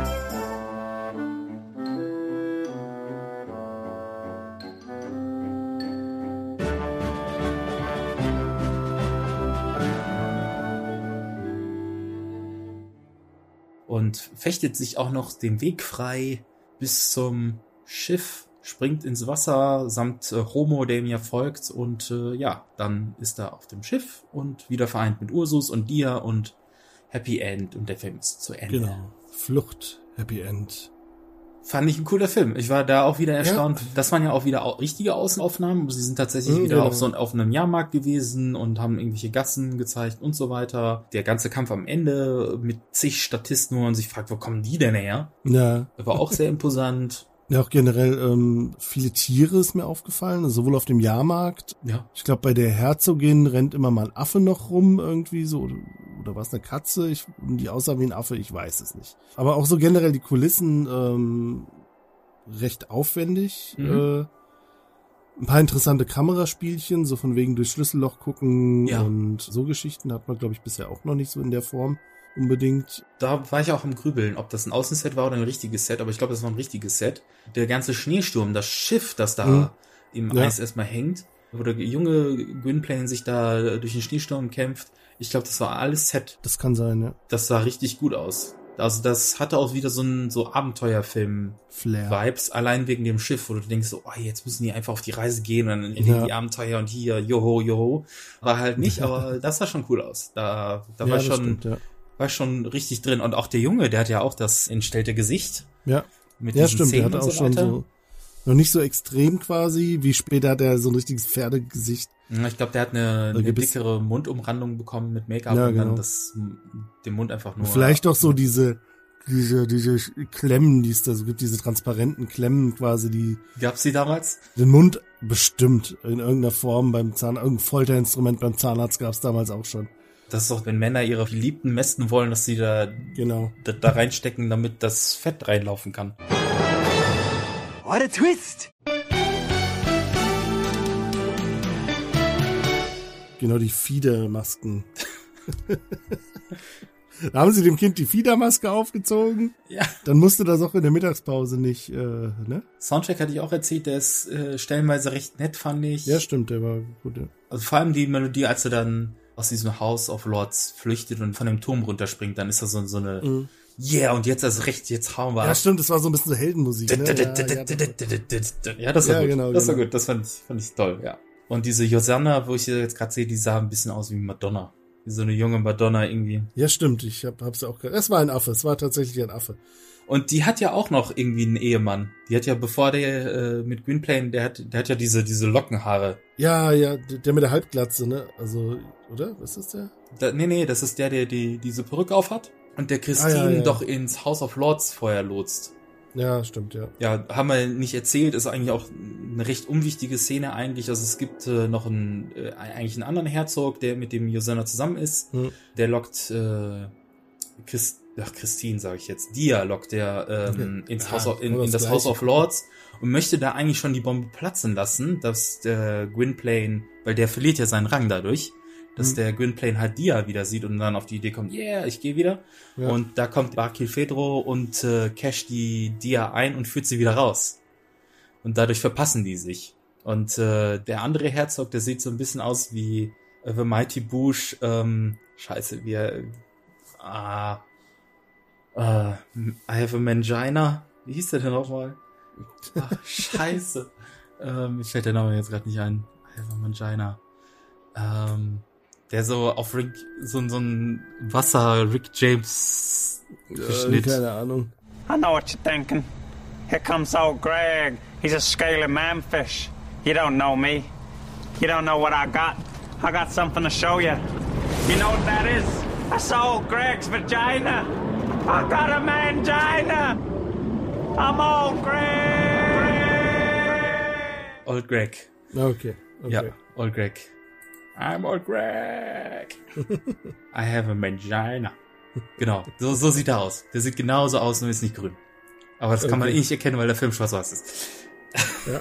Ja, vielleicht war es doch. Aber fand ich auch ganz gut. Also ich habe anfangs war ich schon ein bisschen enttäuscht, weil das eigentlich im Grunde kein richtiger Horrorfilm ist, so im klassischen Sinne, weil das eigentlich ist eine Liebesgeschichte. Ja. Es ist eigentlich also ein Drama vielleicht. Es ist eigentlich der Glöckner von Notre Dame, nur mit einem anderen, mit einer anderen Entstellung. Ja, das stimmt. Ja, kommt hin. Ja. Da war eigentlich von Beginn an klar, dass die beiden zusammenkommen. Dort ist es halt andersrum.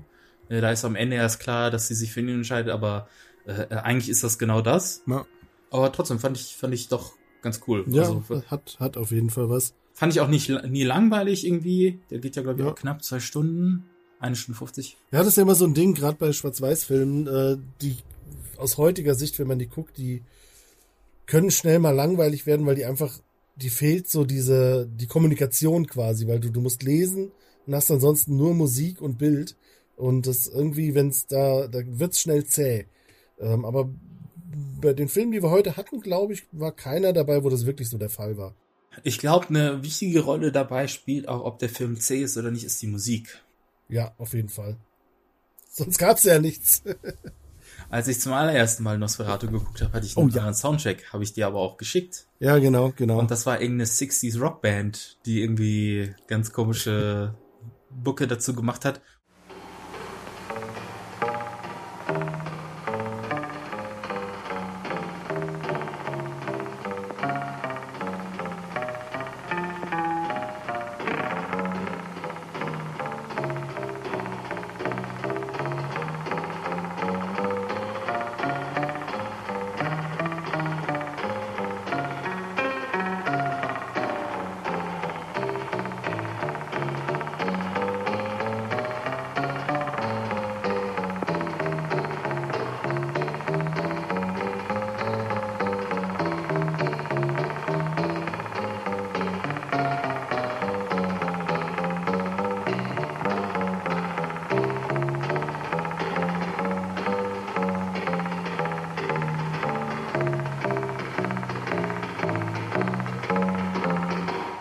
Da fand ich den Film relativ langweilig. Mhm.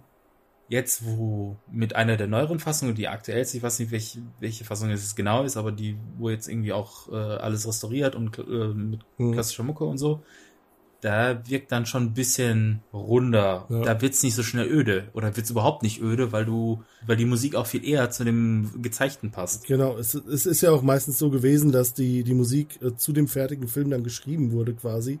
Und teilweise auch live aufgeführt wurde. Das macht sich dann halt schon bemerkbar, wenn die Szenen im Film von der Musik quasi betont werden. Nicht fair, sondern betont. Und das macht viel aus, das stimmt, ja. Und wenn dann irgendwie einfach irgendein anderes Soundtrack drunter gelegt wird. Ja. Mir fällt gerade ein, Phantom der Oper war ja Stummfilm. Es gab aber 1930 noch eine weitere Fassung, das war eine vertonte Fassung. Okay. Die haben die Schauspieler zum Großteil wieder zurückgeholt und die sollten sich selbst vertonen. Okay. Nur Lon Chaney nicht. Weil Lon Chaney, der sollte stumm bleiben, weil das sein Markenzeichen war, dass der mit Mimik und Gestik und seinem Aussehen halt so geprahlt hat. Und deswegen haben sie, glaube ich, irgendwie nur so Geräusche gemacht, dass der gar nicht richtig redet und so. Und ist aber verschollen, ist abgefackelt, das Ganze. Ja. Und es gibt wenn ich es richtig gelesen habe, gibt es die Fassung nicht mehr. Aber das ist ja bei Universal öfters passiert, wie wir mittlerweile mitbekommen haben. Ja. Da fackelt ganz gerne mal was ab. Was aber, glaube ich, damals bei den Filmrollen auch einfach schnell passiert ist, weil die super leicht gebrannt haben. Aber wenn dann das ganze Gebäude abfackelt, dann ist das schon ungünstig. Schlechter Brandschutz im Archiv. Ja, das waren schon 4 Filme. Vier Stummfilme, ja. 4 Stummfilme, ja. Aber viel gesagt für 4 Stummfilme. Ja, wir haben sehr viel vertont für sehr viel Stummfilm. Ja, genau. Wie war das am Anfang so? Bei den Stummfilmen, da werden wir relativ schnell drüber sein, da kann man nicht so viel sagen, ja. 2,5 Stunden später. Ja. Ja, 2 Stunden später. Ja, aber cool. War immer ein Thema, das wir, glaube ich, schon lange irgendwie mal auf dem Schirm hatten, so diese Stummfilmzeit auch zu nehmen. Hatten wir das so lange auf dem Schirm?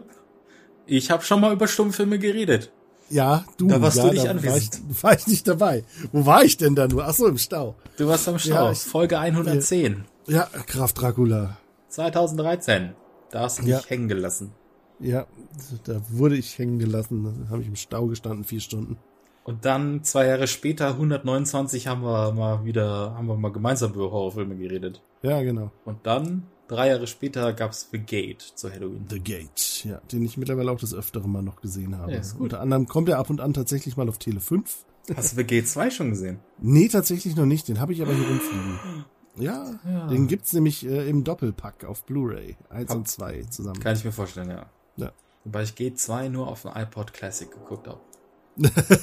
Auf dem Weg zurück von der Arbeit. Das ist so, nee, ich gebe mir den Scheiß hier nicht mehr, ich gucke mir den Film an, habe ich den Film auf dem iPod gelesen. Also früher, also die ganzen Filme, die ich ja rausgesucht hatte, eigentlich, die kenne ich durch, lass mich nicht lügen, Online Cinema Classic oder cinemaclassic.com heißt, glaube ich, die Seite. ClassicCinemaOnline.com. Da habe ich mir die angeguckt und zum Teil auch gezogen, weil die meisten Filme, auch Phantom der Oper, Nosferatu und so weiter, Public Domain waren, Caligari auch, und die kannst du da halt ziehen und so in verschiedenen Fassungen. Und ja, so ist dann meine große Sammlung entstanden und daher kenne ich den ganzen Scheiß halt. Muss dann immer wieder mal auffreschen und so weiter. So Filme wie King of Zombies, den wir heute noch nicht besprochen haben, und wahrscheinlich nochmal zu kommen werden. Bestimmt, ja. Dadurch kenne ich den ganzen Kram. Und ja, so ist das dann entstanden. Ja, bei mir mischt sich das dann teilweise durch die alten Filme durch einen Kumpel, den ich so aus der Studienzeit kannte. Der Tegi, oder wie heißt der nochmal? Tegi? Nee, tatsächlich nicht Tegi, sondern diesmal ist es Udo. Udo! Den ich halt bei dem Studium damals kennengelernt habe. Der hat in Wiesbaden gewohnt, da waren wir auch öfter im Caligari Kleinkunstkino. Ah. Nicht im Murnau-Kino, das es damals noch nicht gab in Wiesbaden. Das ist tatsächlich von der Friedrich Wilhelm, hieß er, ne? Murnau-Stiftung gegründet ist. Sie hat, glaube ich, sogar da ihren Sitz, wenn ich das richtig in Erinnerung habe. Aber der stand halt auf so alten Horrorkram und halt auch riesen Rob-Zombie-Fan, vielleicht kam es daher. Und da kam viel und der ganze trashigere Rest kam dann durch Mystery Science Theater, was wir auch schon des Öfteren angerissen haben. Da kam auch einiges dann nochmal an Filmen rein. Mittlerweile, klar, ich bin großer Schläferzgucker, aber die bringen leider so alte Filme nicht. Die fangen meistens eher so in den 70ern an. Guck ich gar nicht. Ja, musst du ja nicht. Ja, ich will das eigentlich immer gucken, aber das läuft immer so. Ja. Nee, ja, ist auch die Auswahl der Filme ist da immer so ein ganz großer Faktor und selten halte ich Filme ganz durch, weil die teilweise echt scheiße sind. Ab und an sind ein paar gute dabei. Ja, und nicht alle landen auch in der Mediathek dort, das ist das Doofe. Ja, das kommt noch dazu, ja. Manche Lizenzen dann, und so. Ja. Neulich kam ein guter Actionfilm, der wäre auch was für uns gewesen. Name? Oh, da macht das Hirn schon wieder nicht mit. Ganz schlimm. Ich muss nachgucken, aber ich finde das raus. Ja, da haben wir schon die nächste Serie angestoßen, die wir so weitermachen können. In irgendeiner Art und Weise. Also zig Filme habe ich noch. Ja. Ob die alle gut sind, ist eine andere Frage. Also ich glaube, alle Universal Monsters müssen wir nicht gucken. Nee, ich glaube auch. Auch die nachfolgenden Bride of Frankenstein. Oh ja, das ist, hat sich ja irgendwann ins Endlose und quasi. Und Draculas Haus und House of Dracula, House of Frankenstein. Ja, und irgendwann wurden die Namen, ja gerade Frankenstein, wird ja einfach überall drauf gedrückt. Ja, klar. Godzilla und Frankensteins Sohn. Ja gut, das gibt's auch, ja. Wo aber, ich glaube, weder Godzilla noch Frankenstein drin vorkam oder irgendwie sowas. Es gibt auch Abbott und Costello, treffen alle von den Universal Monstern. Ja, stimmt, ja, oh ja. Die gibt's auch, die sind auch ganz gut. Ja, also 2 sind ganz gut, der Rest ist so, musst du nicht gesehen haben. Ja. Vor allem, weil dieselben Gags immer dann kommen. Who's on first? Who's on second? Who's on third? Oh ja, das stimmt, es waren immer die gleichen Gags, aber es hat sich irgendwie immer wiederholt. Okay, I will pretend, we'll just pretend, all right, I'll take it easy with that. We'll just pretend that we're organizing a baseball team here at the retired actor's home. And I am the manager. Now, you're going to be the manager of the retired actors baseball team? Yes. I would like to join the retired actors baseball team. Oh, you would? And I would like to know some of the guys' names on the team, so if I want to play with them, I know them, and I meet them on the street or in the home here, I can say hello to them. Oh, sure. But you know they give baseball players nowadays very peculiar names. I know, a lot of funny names. You know, like Sticky Fields. Sticky Fields. Goofy Dan. Booby Bobber. Booby Bobber. I know all those. Well, let's see now. We have on our team, we have who's on first, what's on second, I don't know who's on third. That's what I want to find out, the guy's names. That's what I want to find out, the guy's names. I'm telling you, who's on first, what's on second, I don't know who's on third. Now, Abbott, you going to be the manager of the baseball team? Yes. You know the guy's names? Well, I should. Well, then you tell me the guy's names on the baseball team. I say, who's on first, what's on second, I don't know who's on third. You ain't saying nothing to me yet. Go ahead and tell me. I'm telling him, look. You ain't said nothing yet. Go ahead and tell me. Who's on first, what's on second, I don't know, is on third. You know the guy's names on the baseball team? Yes. Well, go ahead. Who's on first? Yes. I mean the guy's name. Who? The guy playing first. Who? The guy playing first base. Who? The guy on first base. Who is on first? What are you asking me for? I don't know. Now, wait a minute. I'm asking you who's on first. That's his name. Well, go ahead and tell me. Who? The guy on first. That's it. That's his name. Well, you ain't said nothing. I ain't asked you nothing. You did. You know the guy's name on first base? Sure. Well, tell me the guy's name on first base. Who? The guy playing first base. Who is on first, Lou? What are you asking me for? Now, don't get excited. I'm saying who... I'm asking you a simple question. Who's on first? Yes. Well, go ahead and tell me. That's it. That's who? I'm asking you, what's the guy's name on first base? Oh, no. What's on second? I'm not asking you who's on second. Who's on first? One base at a time. Don't mix up my... I'm not mixing up anybody. Now, what's the guy's name on first base? No, what is on second? I'm not asking you who's on second. Who is on first? I don't know. He's on third. We're not talking. Wait a minute. Whoa. Now, well, let's not... Whoa. How did I get on third base? You mentioned his name. I mentioned his name? Yes. I don't know anybody's name on the team. How could I mention a guy's name? You did. You just mentioned it. All right. What's the guy's name on third base? No, what's on second? Who's on second? Who's on first? I don't know. He's on first. See what I mean? I didn't even mention that guy's name on third base. Yes, you did. All right, then who's playing third base? No, who's on first? I'm not asking you what's on first. What's on second? Who's on second? Who's on first? I don't know. He's third base. Third base. I don't know anybody on a baseball team. You do. You mention their names. I do? Sure. You got an outfield? Well, naturally. The left fielder's name. Why? So, hier habe ich's. Der Film, den ich gesucht habe, war... Moment, hier stand doch... Schreibt doch mal den Titel dazu. Das Söldnerkommando. Ach, das hast du mir schon erzählt, mit den Ninjas und so weiter. Ja, genau. Genau, das Söldnerkommando. Ja, der Film, der einfach immer wieder dasselbe ist. Großartig, ganz großartig. Ja, guck ich mir nicht an. In einer Reihe mit Miami Connection, nur ohne die geile Musik. Ja, genau, ja. Haben Sie eine alte Rechnung zu begleichen? Hat Ihnen jemand die Braut ausgespannt? Pusht Ihnen einer ins Handwerk? Fackeln Sie nicht lange. Mieten Sie das Söldnerkommando. Männer, die der Hölle entronnen sind. Männer, die dem Teufel von der Schippe gesprungen sind. Männer, die vor nichts zurückschrecken. Männer, die den Tod nicht fürchten. Das Söldnerkommando.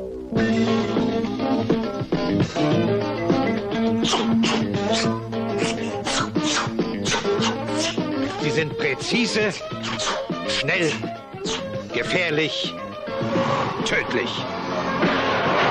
Das Söldnerkommando. Der Tod ist ihr bester Freund. Er begleitet sie auf Schritt und Tritt.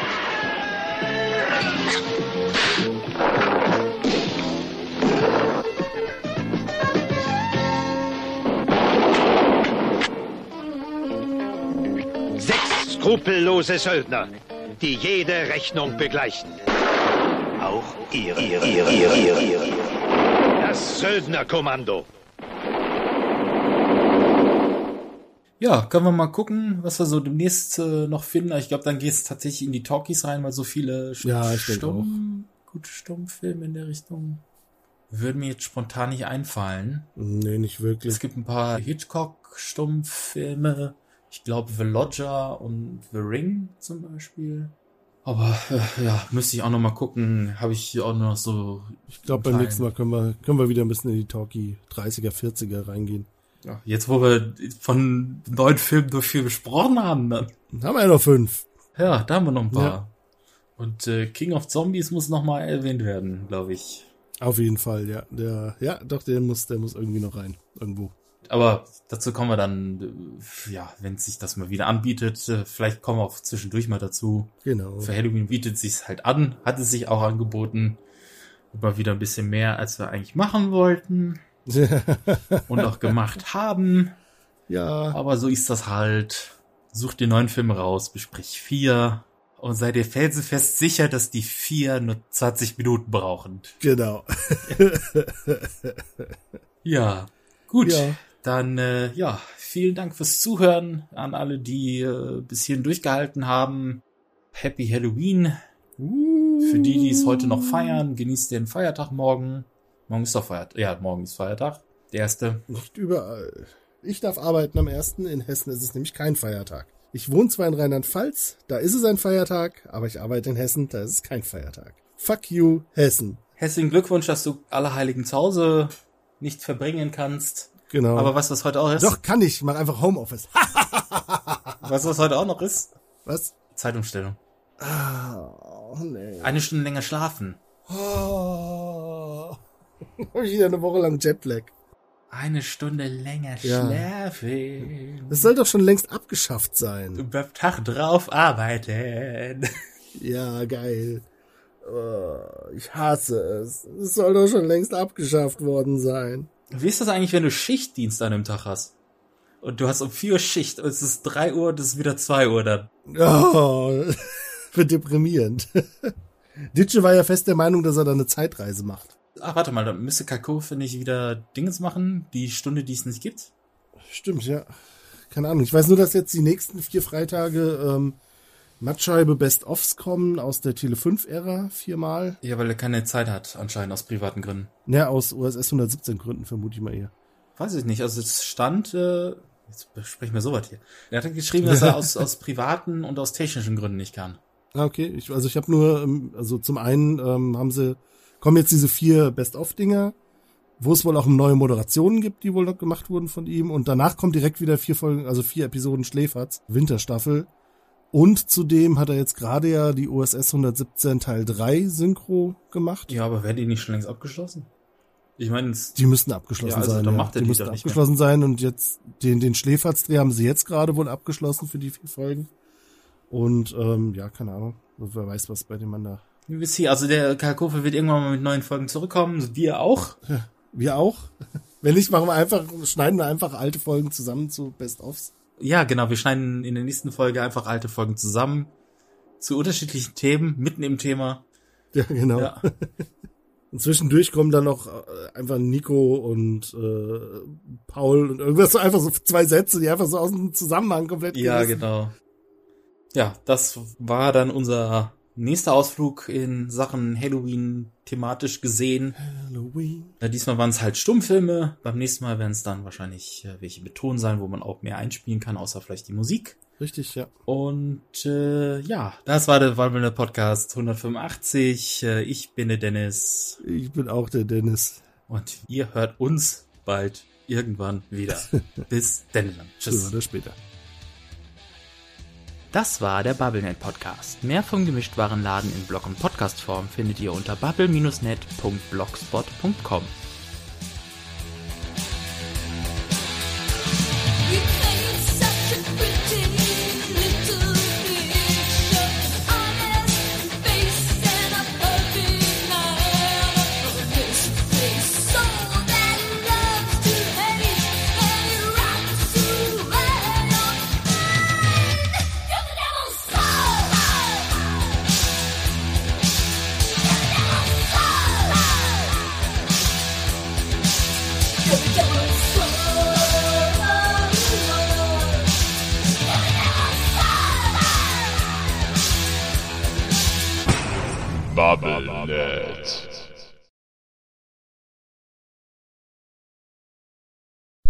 Irgendwas, was wir klären müssen, eigentlich? Nee, ne? Nee. Glaub nicht. Lebt Amy Winehouse noch?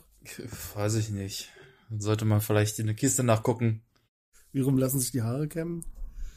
Ich weiß nicht, ihr Ex-Marker hat geheiratet. Das ist das Einzige, was ich mitgekriegt habe. Von Amy Winehouse? Ja, hier ist ja nochmal Pete Doherty oder so eine Scheiße. Also, ja, stimmt. Hat er sie jetzt geheiratet? Nee, der hat irgendjemand anders geheiratet, aber vielleicht wollte er die Leiche heiraten, ich weiß es nicht. Ja. Okay. Und die Leiche hat Nein gesagt. Ja, genau. I said no, no, no. Was? No, no, no? No, no, no. I said no, no, no. No, no. No, no. No, no. No, no, no. No, no, no, no, no. Nee, das waren, Sesamstraße. Ja, die Yip-Yip-Aliens. Yip-Yip-Yip-Yip-Yip-Yip-Yip-Yip-Yip-Yip-Yip-Yip-Yip-Yip-Yip-Yip-Yip-Yip-Yip-Yip-Yip-Yip-Yip-Yip-yip. Aber ich kenne das als No-No. Ich weiß auch nicht, warum. Echt? Ja, ich denke immer, die haben auch No. Ja, haben die auch gemacht. Aber ich kenn Fitner-Videos, wo die Yip sagen. Das ist das Komische. Echt? Ich kenne auch mit No. Das ist so wie heißt die nochmal? Dingens Bears. Bernstein Bears. Bernstein Bears? Ja. Und die Schreibweise von denen geht. Einige meinen, die haben sich mit AI geschrieben, andere sagen mit EI. Und okay. Die meinen, die sind mit EE geschrieben worden, die gucken dann auf die Bücher und sind dann total baff, weil die anders geschrieben sind auf den Büchern und die können sich fest dran erinnern. Mandela-Effekt, genau. Genau. Da ist er wieder. Aber die Yip Yip Aliens haben tatsächlich auch No gemacht, da bin ich ziemlich sicher. Guck dir die Folge Radio an. das Radio entdecken. Da kommt nämlich Ready, no. Und dann irgendwann haben sie es richtig an, und dann freuen sie sich und machen dann Jip. Also da machen sie beides auf jeden Fall. Ich bin Profi.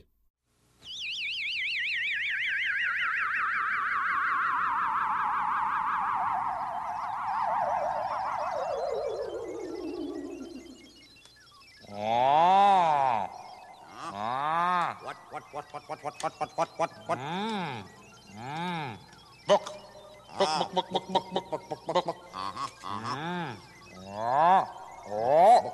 Lock. Radio.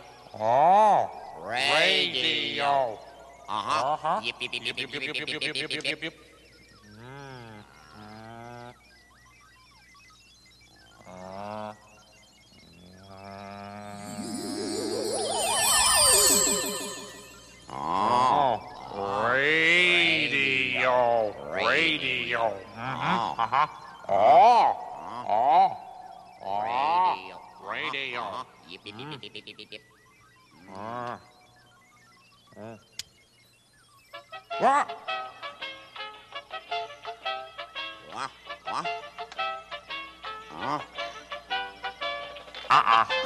Nope. Nope. No. Yep.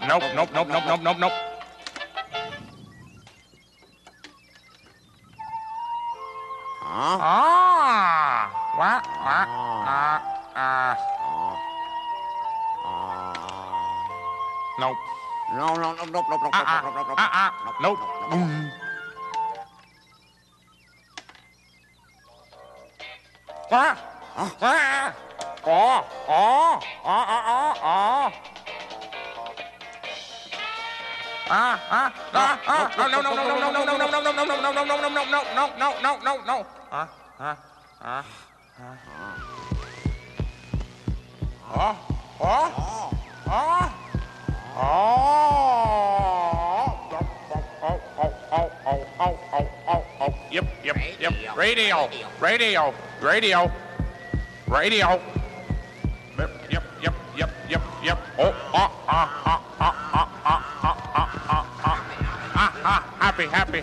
Happy. Boing. Ich bin Profi.